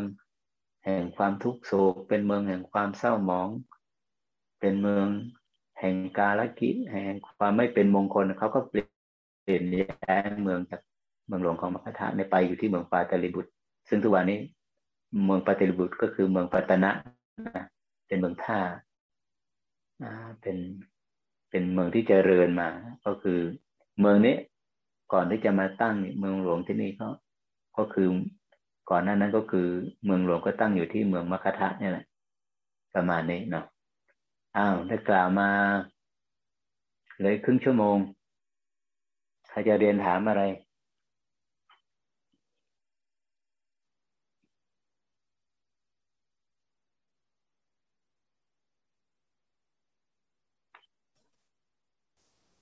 เรียนถามพระอาจารย์ครับ เอ่อที่ครับ อ่าถามว่ายังไงอะครับว่าจะถามว่าเออพระอาจารย์บอกว่าถ้าเกิดจิตที่จะเข้าไปสัมผัสกับนิพพานธาตุได้ มันจะต้องอ่ามันจะต้องถึงฌานสี่แล้ว คือต้องต้องปราศจากแรงดึงของกายแล้วซึ่งคือลมหายใจดับรูป รูปดับรูปดับครับคือรูปดับแล้วเนี่ย อันนี้คืออย่างอย่างพวกพระโสดาบันเนี่ย ซึ่งไม่เคยไม่ได้ถึงฌานสี่เนี่ย จะจะทำยังไงให้เข้าไปเสพผลสมาบัติได้อาจารย์ อืม อันนั้นแหละ ตามหลักสภาวะแล้วก็คือต้องพัฒนา ต้องพัฒนาตัวอธิจิตสิอธิจิตสิกขาเนี่ย ให้มีกำลังมากครับก็มีวิธีเดียวเท่านั้นนะคือต้องเข้าไปถึงฌานที่สี่ให้ได้นะ ซึ่งในอันนี้ในในวิสุทธิมรรคในอัตถกถาของทางสายของยุบเนาะที่ของท่านมหาศรีสยดอนี่ก็เป็นกฎเป็นหลักมติอันเดียวกันว่าผู้ที่จะเสวยผลญาณได้ดังปัจนานั้นต้องมีทักษะมีวสีในฌานอ๋อครับ แล้วก็ก็มาอีกคำถามหนึ่งก็คืออย่างเอ่อในการบรรลุธรรม ของพระโสดาบันครั้งแรกเนี่ยก็คือเนื่องจากที่ว่าอาจารย์พูดว่าต้องปราศจากแรงดึงของอของรูปนะคือคือรูปนี้ไม่ต้องดับไปนะซึ่งวิธีแรกก็ไม่ปราศจากแรงดึงของรูปพระโสดาบันนี่ก็อาศัยเพียงแค่ปฐมฌานก็ก็ได้ละสมาสมาธิในครับ คือซึ่งปฐมแต่ว่าผลละยาเนี่ยมันมันต่างจากมัคคยานนยมมัคคยานนี่ก็อาศัยแค่ปฐมฌานก็ได้ แต่ผลละยานี่ต้องอาศัยจตุตฌานจตุฌานครับ ครับตอนแรกผมก็จะถามอันนี้เออคือคืออย่างอย่างอาศัยปฐมฌานก็ได้เนี่ย ซึ่งปฐมฌานเนี่ยลมหายใจมันยังไม่ดับไปแต่พอมา ครับพอพอมาคิดผลละยานถ้าผลละยานต้องเป็นอีกอย่างอ่าพอพอเอ๊ะมาพิจารณาดูอ๋อเมื่อเมื่อมรรคยานเกิดเนี่ย รูปรูปนามนี่มันดับหมดเพราะฉะนั้นลมหายใจมันก็ดับด้วยโดยที่ไม่ต้องถึงการที่สี่ถูกต้องถูกต้องครับก็เลยก็เลยก็เลยเอาคงคงคงไม่ต้องถามนี่เพราะมันดับหมด ไอ้เรื่องนี้นี่จะเห็นชัดมากนะในในลีลาการปรินิพานของพุทธเจ้า ครับ พุทธองค์ปรินิพานในลีลาการปรินิพานนะจะเข้าสู่อ่าปรินิพานเนี่ย ระหว่างรูปกับอรูปนี่ชัดมากเลยยอมชัดมาก หากว่าใครที่อ่ายังไม่ทำกายให้ละเอียดแต่ว่าลมหายใจไม่ดับนะโยม ถ้าลมหายใจไม่ดับเนี่ยนะไอการเคลื่อนของจิตมันยังมีอยู่ เพราะการการเคลื่อนว่าลมหายใจเข้าเนี่ย ลมหายใจออกเนี่ยเมื่อใดที่มันยังมีเวลาอยู่อะครับ มันก็จะดึงจิตจิตมันมันมันมันเข้าไปสู่สภาวะไอ้ไอ้นิพพานไม่ได้อยู่มั้งไปสู่ผลญาณไม่ได้ต่อให้เหมือนเหมือนกับว่าเสมือนหนึ่งว่ามันสัมผัสนะแต่พอ แต่พอจิตไปอยู่กับมันจริงๆ มันอยู่ไม่ได้ มันจะถูกแรงดึงของลมหายใจดึงกลับมา ซึ่งเนินปฏิเสธได้เลยแม้แต่พุทธองค์เวลาจะเข้าสู่ปฏินิพพานก็ต้องอาศัยแบบนี้เป็นเป็นเป็นเป็นต้องทำกายให้ละเอียดก่อนครับ ถ้าลมหายใจยังไม่ดับเนี่ยพุทธองค์เข้าสู่ออกออกจากไอ้จากขันเนี่ยไปสู่ นิพพานธาตุเนี่ยไปไม่ได้เลยโยมนี่คือตามหลักสัพก็ดังนั้นก็มีเหลือคำถามซึ่งค้างจากเมื่ออาทิตย์ที่แล้วไปอาจารย์ที่อ๋ออันนั้นอันนั้นโยมหนุ่มอันนี้โยมหนุ่มอันนี้คำถามบางคำถามนั่นมันเป็นสภาวะที่จะต้องไปจัดแจ้ง มันเป็นประสบการณ์เนาะไม่ไม่ต้องไม่ต้อง ไม่ต้องตอบนะครับครับได้ครับได้ครับ มันมันมันมันมันไม่เกื้อ มันก็เกื้อแต่ว่ามันมันยังไม่ใช่สมัยอันที่เราควรจะถาม ครับครับ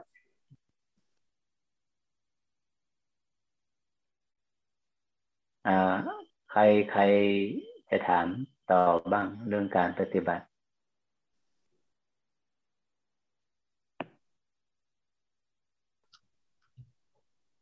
อนุสัยความเคยชินเนาะ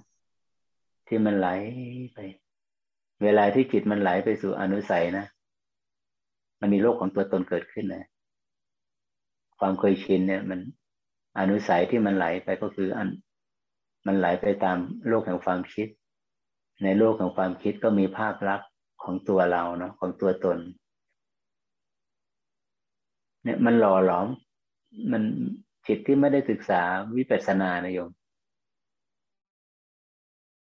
แห่ง การไหลไปโลกแห่งตัวตน มันจะหยุดการทำงานเมื่อหลับนั่นแหละ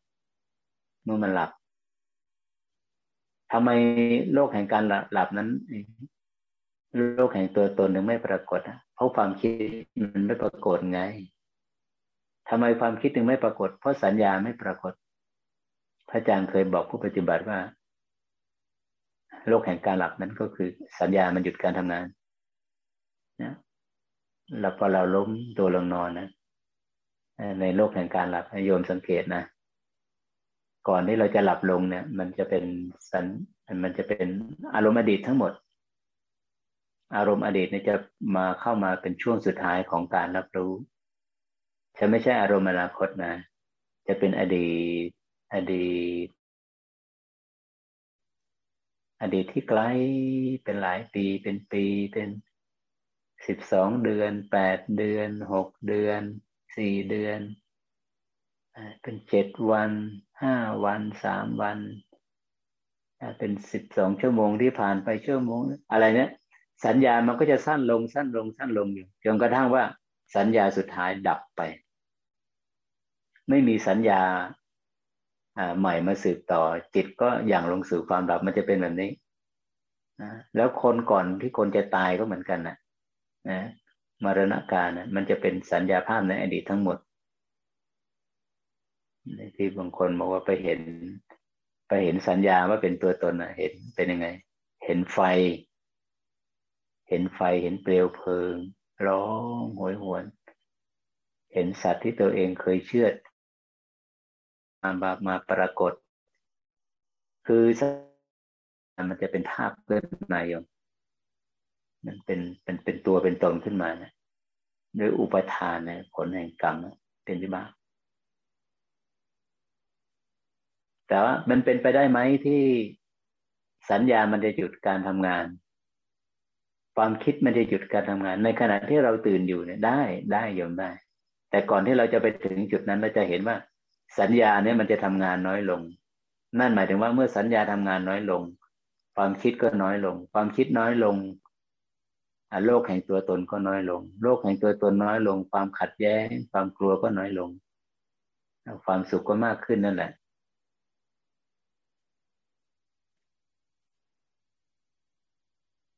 เป็นมิติเดียวเท่านั้นโยมที่จะทำให้จิตของเราเนี่ย เข้าไปสัมผัสว่าโลก แห่งความไม่มีตัวตนเนี่ยมันมีอยู่ไหม มี มีได้สัมผัสมันมีอยู่ เข้าไปคุ้นเคย เข้าไปเสพคุ้นเข้าไปทำเข้าไปบ่อยๆอะกับโลกแห่งภาวะที่ไร้ตัวตนเนี่ยบ่อยๆบ่อยๆบ่อยๆบ่อยๆในท่ามกลางของสถานการณ์ที่เปลี่ยนไปไปแล้วนี่ท่านและใครที่เห็นศิลปะในการอยู่กับโลกในปัจจุบัน มีศิลปะอยู่ก็เห็นความงดงามของปัจจุบันขณะ ก็จะยิ่งเห็นความงดงามไปอีกว่าในโลกในช่วงยุคโควิดเนี่ยมันงดงามจริงๆมันทำให้มนุษย์ลดการปฏิสัมพันธ์ เหมือนนักบวชเลยโยมไม่สัมผัสเนื้อต้องตัว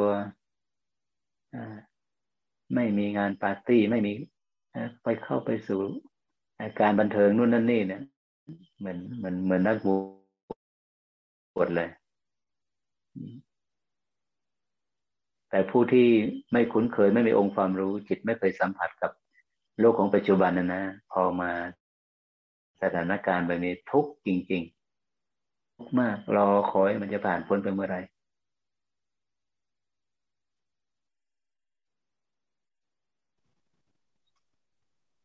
สำหรับผู้ที่นานๆมาทีนะมาผู้ที่มาใหม่นะพระอาจารย์ได้ย้ำอยู่เสมอว่าโลกแห่งความไร้ตัวตนนะเราจะไปสัมผัสมันได้เมื่อเรามาสัมผัสกับปัจจุบันขณะ ปัจจุบันขณะของลมหายใจ ซึ่งเราก็หลักความจริงมีอยู่ว่ามันไม่ใช่เรื่องง่ายเลย ที่จิตจะมาสัมผัสลมหายใจเข้าออกได้ได้อย่างต่อเนื่องนะ ได้มากขณะนะได้มากครั้งเนี่ยเพราะอะไร เพราะโลกแห่งความคิดมันคอยจะดึงไปตลอดเวลา นี่คือความยากลำบากสำหรับมือใหม่เนาะต่อให้มือเก่าบางครั้งบางขณะก็โดนเหมือนกันโยมเผชิญกับอุปสรรคตัวนี้ โอ้มันมันไม่อนุญาตอยู่กับลมหายใจ อยู่กับปัจจุบันขณะดึงตลอดโลกแห่งความคิดนึกปรุงแต่ง นั่นเพราะอะไร ลึกๆจิตมันอยากอิสระนะไม่อยากจะกลับไปความคิดแบบนั้น คิดแล้วก็เศร้าหมอง คิดแล้วก็หวาดกลัว คิดแล้วก็กังวล คิดแล้วก็ฟุ้งซ่าน คิดแล้วก็เป็นทุกข์คิดทำไม มันอยากจะปลดเปลื้องจะตายคิดอะอ๋อ เราก็ต้องสำหรับนักวิปัสสนาเขาบอกอ๋อจิตที่มันไปจมอยู่จะอยู่อย่างนั้น แต่ว่ามันก็จมไปอยู่ในกับโลกแห่งความทุกข์แบบนั้นกับความคิดแบบนั้น เพราะมันถูกร้อยลัดไง มันถูกมันมีสิ่งสิ่งหนึ่ง ธรรมชาติหนึ่ง ร้อยลัดจิตให้ติดอยู่ในอารมณ์ของโลกอะ ให้ติดอยู่ในโลกของความคิดในความจำก็คือตัณหา ที่พระอาจารย์บอกไงว่าถ้าหากว่าเราจะมาสัมผัสกับโลกแห่งความร้ายตัวตนกับความจริง ในปัจจุบันขณะนี้หนึ่งอันดับแรกนะ เราต้องสัจจาธิฐานกันว่าในชั่วโมงนี้ ในครึ่งชั่วโมงนี้ ที่เราจะอย่างลงสู่ เราต้องอธิษฐาน บอกจิตแจ่มแจ้งให้จิตได้วางภาระเดิมๆอุปนิสัยเดิมๆก่อน ก็คือวางสิ่งร้อยลัดลงนั่นเอง ที่พระอาจารย์แนะนำไปแล้วใช่ไหมไม่ปรารถนา ไม่เลือก ไม่รอคอย ไม่มุ่งหวัง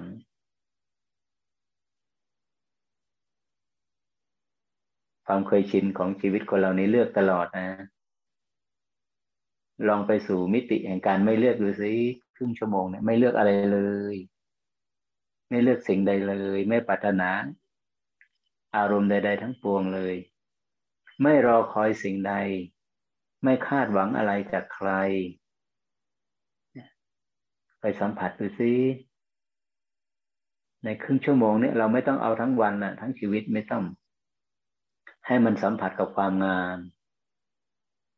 ของปัจจุบันเนี่ยเอาลองดูลดละลดเรื่องสิ่งร้อยลัดจิตที่มันไปติดอยู่ในอารมณ์ก็หนึ่งไม่เลือก ไม่มีช้อยให้เลือกนะ ไม่เลือก ไม่ปรารถนา ไม่รอคอย ไม่มุ่งหวัง พอเราสัจจาธิฐานแจ่มแจ้งอยู่แบบนั้น กับสภาวะสี่ตัวนะซึ่งมันเป็นสิ่งร้อยลัดนะจิตก็เบาแล้วโยมเบาแล้ว ไม่เลือกนะ ไม่ปรารถนานะ ไม่รอคอยนะ ไม่มุ่งหวังเบา อันนี้ก็พร้อมที่จะอย่างลงสู่ปัจจุบันละอย่างลงสู่ความจริง อย่างลงสู่โลกแห่งการเปลี่ยนแปลง หากเราไม่แจ่มแจ้ง ไม่เพิกถอน ไม่ถ่ายถอน ไม่ปลดเปลื้อง สิ่งร้อยลัดออกในเบื้องต้นนั้น ไม่กี่ขณะของลมหายใจ มันไปอีกโยม ไปอีกสิ่งร้อยลัดไปอีกคิด โลกแห่งความคิดดึงไปอีกดึงไปอีกจนเหนื่อย เหนื่อยแล้วก็เหนื่อย เราจะไปอยู่ในสถานะที่อยู่ในความลำบากแบบนั้นนะ เอาเลย ก่อนเดินก่อนนั่งสี่สิบนาทีนี้ครึ่งชั่วโมงนี้สิบห้านาทีนี้สิบนาทีนี้ในสำนักงานในบ้านในครัว ใต้ร่มไม้ ห้องนั่งเล่นพักผ่อนหยุดกิจกรรมทั้งหมดเลย หลับตาหรือลืมตาก็ได้ สัจจาธิฐานว่าไม่เลือกนะสิบห้าสิบนาทีไม่เลือก ไม่ปรารถนาไม่รอคอยไม่มุ่งหวังสิ่งใด ๆ เลย พลังแห่งความเงียบเนี่ยจะเคลื่อนให้เข้ามาหาจิตเนี่ยอย่างอัศจรรย์โยมมันจะไหลเข้ามาเป็นพลังแห่งการตระหนัก แจ่มแจ้งในความเป็นจริงนะ ความรู้สึกที่สงบ นิ่ง สงบนิ่งท่ามกลางการเปลี่ยนแปลงของลมหายใจเข้าออกท่ามกลางการเปลี่ยนแปลงการเคลื่อนไหวไปมาของ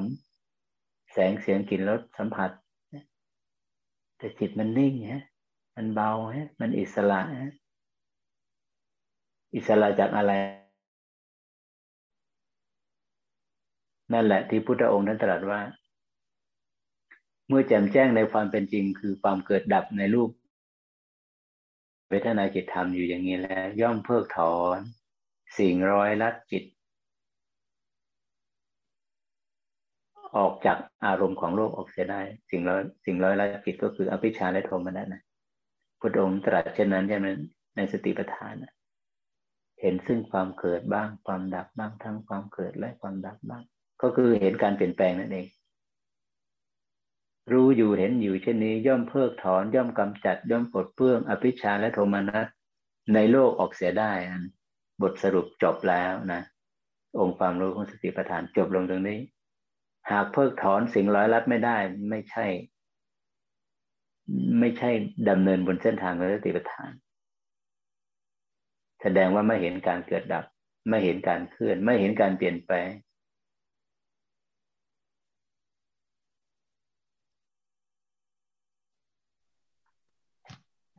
ถ้าไม่มีคำถาม วันนี้ก็จะจบเร็วขึ้นนะมีไหมอาจารย์คะหนูมีคำถามค่ะ ได้สาธุค่ะเออคำถามแรกนี่พระอาจารย์พระอาจารย์เพิ่งอธิบายจบ เกี่ยวกับเรื่องสิ่งร้อยรัดนี่พระอาจารย์จะพูดถึงจะเน้นที่ตัณหา แต่ว่านั่นหมายถึงรวมถึงอุปทานด้วยใช่ไหมคะอ๋อแน่นอนแน่นอนเออเพราะว่าพระอาจารย์ไม่ได้ไม่ได้เมนชั่นถึงหนูก็เลย อันนี้คำถามแรกพุทธองค์ในสติปัฏฐานพุทธองค์ก็ไม่ได้ไปพูดถึงอุปทานนะเราพุทธองค์ว่าพูดถึงว่าอภิชาได้โทมนัสเป็นตัวตัณหา แต่พึงทราบอยู่เสมอว่าตราบใดที่ตัณหาเนี่ยตัณหาเนี่ยเป็นตัวเชื้อ เป็นตัวเลี้ยงอุปทานไว้ไง ถ้าว่าตัณหาดับอุปทานก็ดับในกฎของปฏิจจสมุปบาทนะประมาณนี้ค่ะคำถามที่สองคือเดี๋ยวก่อนนะนั่นหมายขอโทษนะนั่นหมายถึงตัณหาดับอุปทานดับ แล้วในกรณีที่ตัณหาไม่ ก็จะเป็นลักษณะที่อุปทานจะค่อยๆ ดับไปเองใช่ไหมคะหรือเป็นหรือว่าหรือว่าสภาวะอย่างนั้นไม่มันไม่มีน้ำเลี้ยงเนี่ยโอเคค่ะ ก็แล้วไม้ต้นนี้มันจเจริญเติบโตอยู่ได้แล้วตัดน้ำเลี้ยงมัน ให้น้ำมันน้อยลงลดลงเดี๋ยวมันก็เฉาตายไปเองแหละแต่ว่าเวลาคำอธิบายในพุทธองค์ที่พระอาจารย์กล่าวถึงนี้ก็คือจะจะเน้นจะเน้นกล่าวถึงที่ตัณหา ไม่ไม่ไม่ร่วมไม่ร่วมกับโอเคคำคำถามที่สองเออหนูต้องกราบขอบคุณพระอาจารย์มากเพราะว่าคำอธิบายของพระอาจารย์วันนี้นี่มันเหมือนใจที่หนูถามคำถามไว้ในใจ กับพระอาจารย์อธิบายละเอียด แต่ว่าก็ยังมีคางแคลงอยู่นิดนึงว่า ถ้าเป็นเช่นนั้นเนี่ยสภาวะของคำว่าจิตที่อยู่อิสระเหนืออารมณ์เนี่ย ก็สามารถเกิดขึ้นได้ในปุถุชน ไม่จำเป็นต้องเกิดในอริยบุคคลเท่านั้น ถูกต้องได้ในขณะที่ปัญญามันเกิดปัญญามันแจ่มแจ้ง ในขณะที่จิตแจ่มแจ้งเห็นเห็นการเกิดดับไงที่ว่าตาทางตาทางคะวิมุตตทางคะค่ะอืม ก็คือในสภาวะทางคะเล่นขณะขณะใดที่ เป็นจริงอะ เห็นการเกิดดับนั่นแหละขณะนั้นเนี่ย อิสระแล้วลอยตัวแล้วค่ะจิตก็จะไม่จมอยู่ในอารมณ์ไม่ไม่ไม่ถูก ไม่ถูกสิ่งร้อยลัดค่ะ เข้าไปผูกไว้มัดไว้ จิตมันอิสระจากสิ่งที่มันรู้อะค่ะ ก็ เคลียร์ครับอาจารย์กราบขอบพระคุณอย่างสูงกราบขอบพระคุณมากๆค่ะสาธุแต่ทางควิมุตทุกๆขณะที่ปัญญาเกิดนะวิขำพนาวิมุตโยมอย่าลืมนะว่า ตัวนิวรณ์ห้าเนี่ย มันจะดับไปเมื่อจิตได้บรรลุถึงฌานจิต โลกของรูป รูปสัญญานะนะลงอกุศลธรรมมันไม่เกิดนะอันเรื่องเรื่องนี้ก็เป็นเรื่องที่น่าอันนี้มาก อ่าแล้วแล้วเขาอยู่ยังไงนะพวกที่เขาถึงมีไออายุไขนานมากนะพวกอยู่รูปอารูปนะรูปประภูมิรูปประภูมิพวกนี้เป็นสวยพิบากเป็นล้วนเลย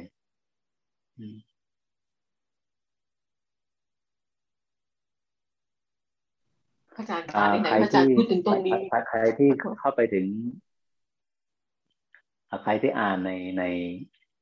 ที่ในหนังสือเนี่ยที่พระองค์ที่พระพุทธนำมานำมาในบทที่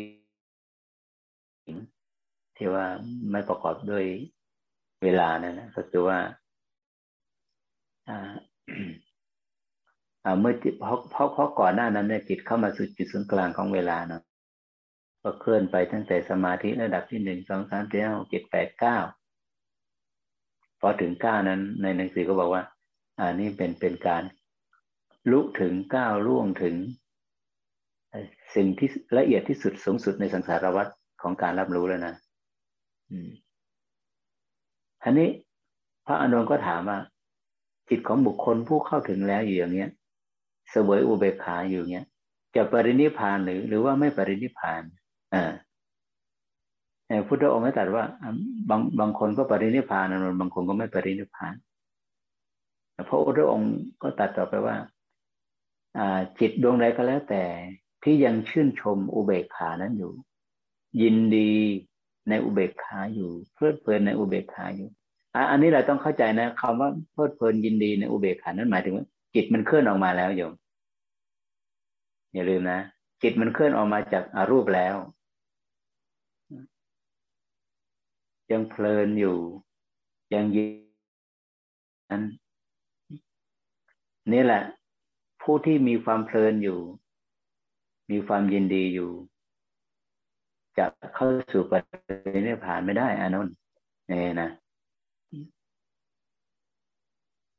นั่นหมายถึงว่าสภาวะที่พระองค์พูดหมายถึงจิตมันออกมาเคลื่อนออกมาแล้วในชีวิตประจำวัน อยู่ในการมสัญญาละก็ลำลึกถึงอุเบกขาแต่แต่ไม่ใช่ไม่ไม่ไม่ใช่อุเบกขาในพุทธชงนะที่ว่าอุเบกขา ตัวนี้มันเป็นอุเบกขาที่อยู่ในฌานที่ที่ฌานที่สี่นั่นเองนะเอกคตาและอุเบกขาตัวนั้นแหละมันเป็นอุเบกขาเวทนาเนาะเมื่อก่อนมันเป็นสุขใช่ไหมสุข สุขดับไปก็เลยอุเบกขาเอกคตา อุเบกขาตัวนี้เป็นอุเบกขาเวทนานะไม่ใช่อุเบกขาสัมโพชฌงโยมจะเรียนถามอะไรนะ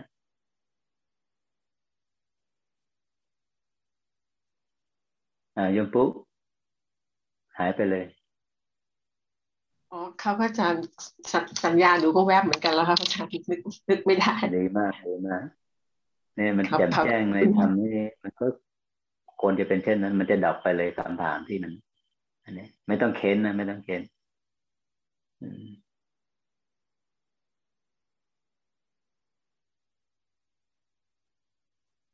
ที่ธรรมะสามัญญสูตรที่พุทธเจ้าทรงแสดงกับพระเจ้าชาติศัตรูนี่มันทราบซึ้งจริงนะเราครูรู้ทั้งหลายเหล่านั้น ให้ความหวังกับข้าพุทธเจ้าว่าข้าพุทธเจ้าจะมีความสุข ให้ความหวังนะมีบ้างไหมพระพุทธองค์ พระเจ้าข้าที่ว่าองค์ความรู้ที่จะนำเราไปสู่ความสุขอันอย่างที่มีลมหายใจอยู่เนี่ย ในปัจจุบันในชาติเขาเรียกว่าสามัญญะสูตรสามัญญผล สามัญญะก็คือว่า ก็คือเป็นปัจจุบันขณะที่ยังมีลมหายใจเนี่ย คนฝึกจิตนี่ก็สามารถสัมผัสกับความสุขได้ทำไมต้องเป็นรอชีวิตหลังความตาย โดยเฉพาะพระนิพพานนะพุทธองค์มันได้บอกว่า นิพพานหลังความตายเมื่อไหร่สัจจะความเป็นจริงหรือความพ้นทุกข์ต้องพ้นทุกข์ได้ในขณะที่เรากำลังมีสัญญาอยู่เนี่ย สัตว์ที่มีสัญญาและใจอยู่เนี่ย ใครที่มีสัญญาและเวทนาอยู่เนี่ยผู้นั้นก็พร้อมที่จะเห็น พร้อมที่จะบรรลุธรรมได้นะแต่จะแจ้งพระนิพพานได้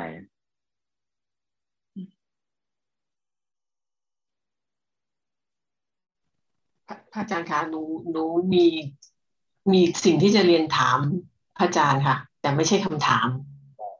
ได้ไหมคะเพราะเนื่องด้วยการปฏิบัติก็อนุญาตคือมีเวลาอยู่ประมาณเจ็ดที เป็นไปได้ไหมคะ ที่พระอาจารย์จะแสดงธรรมอนันตลักษณสูตร เพราะว่า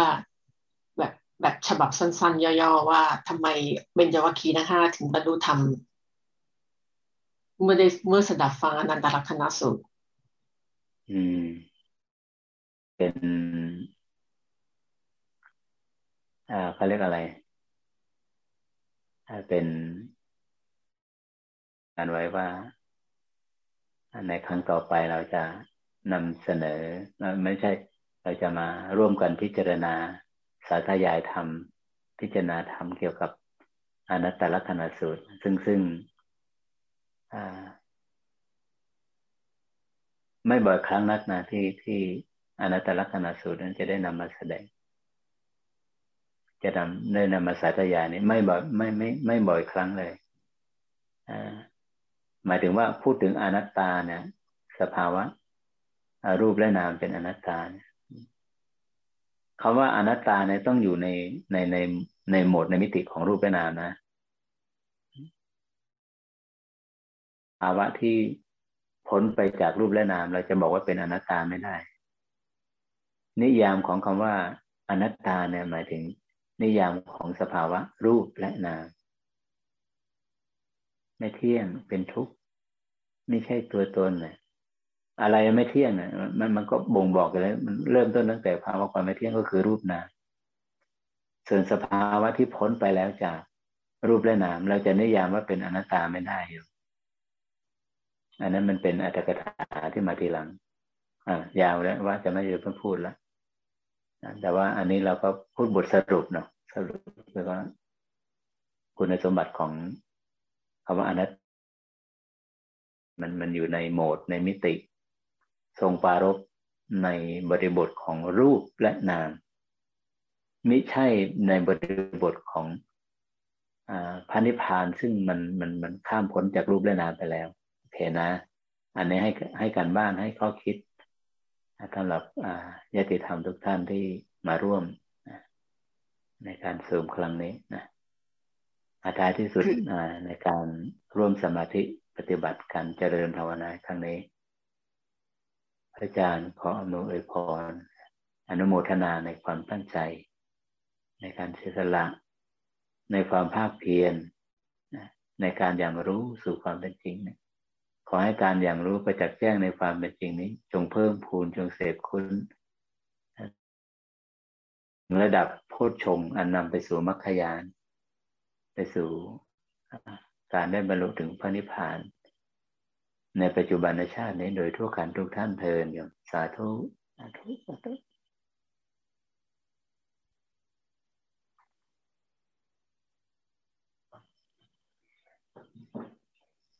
กลับลา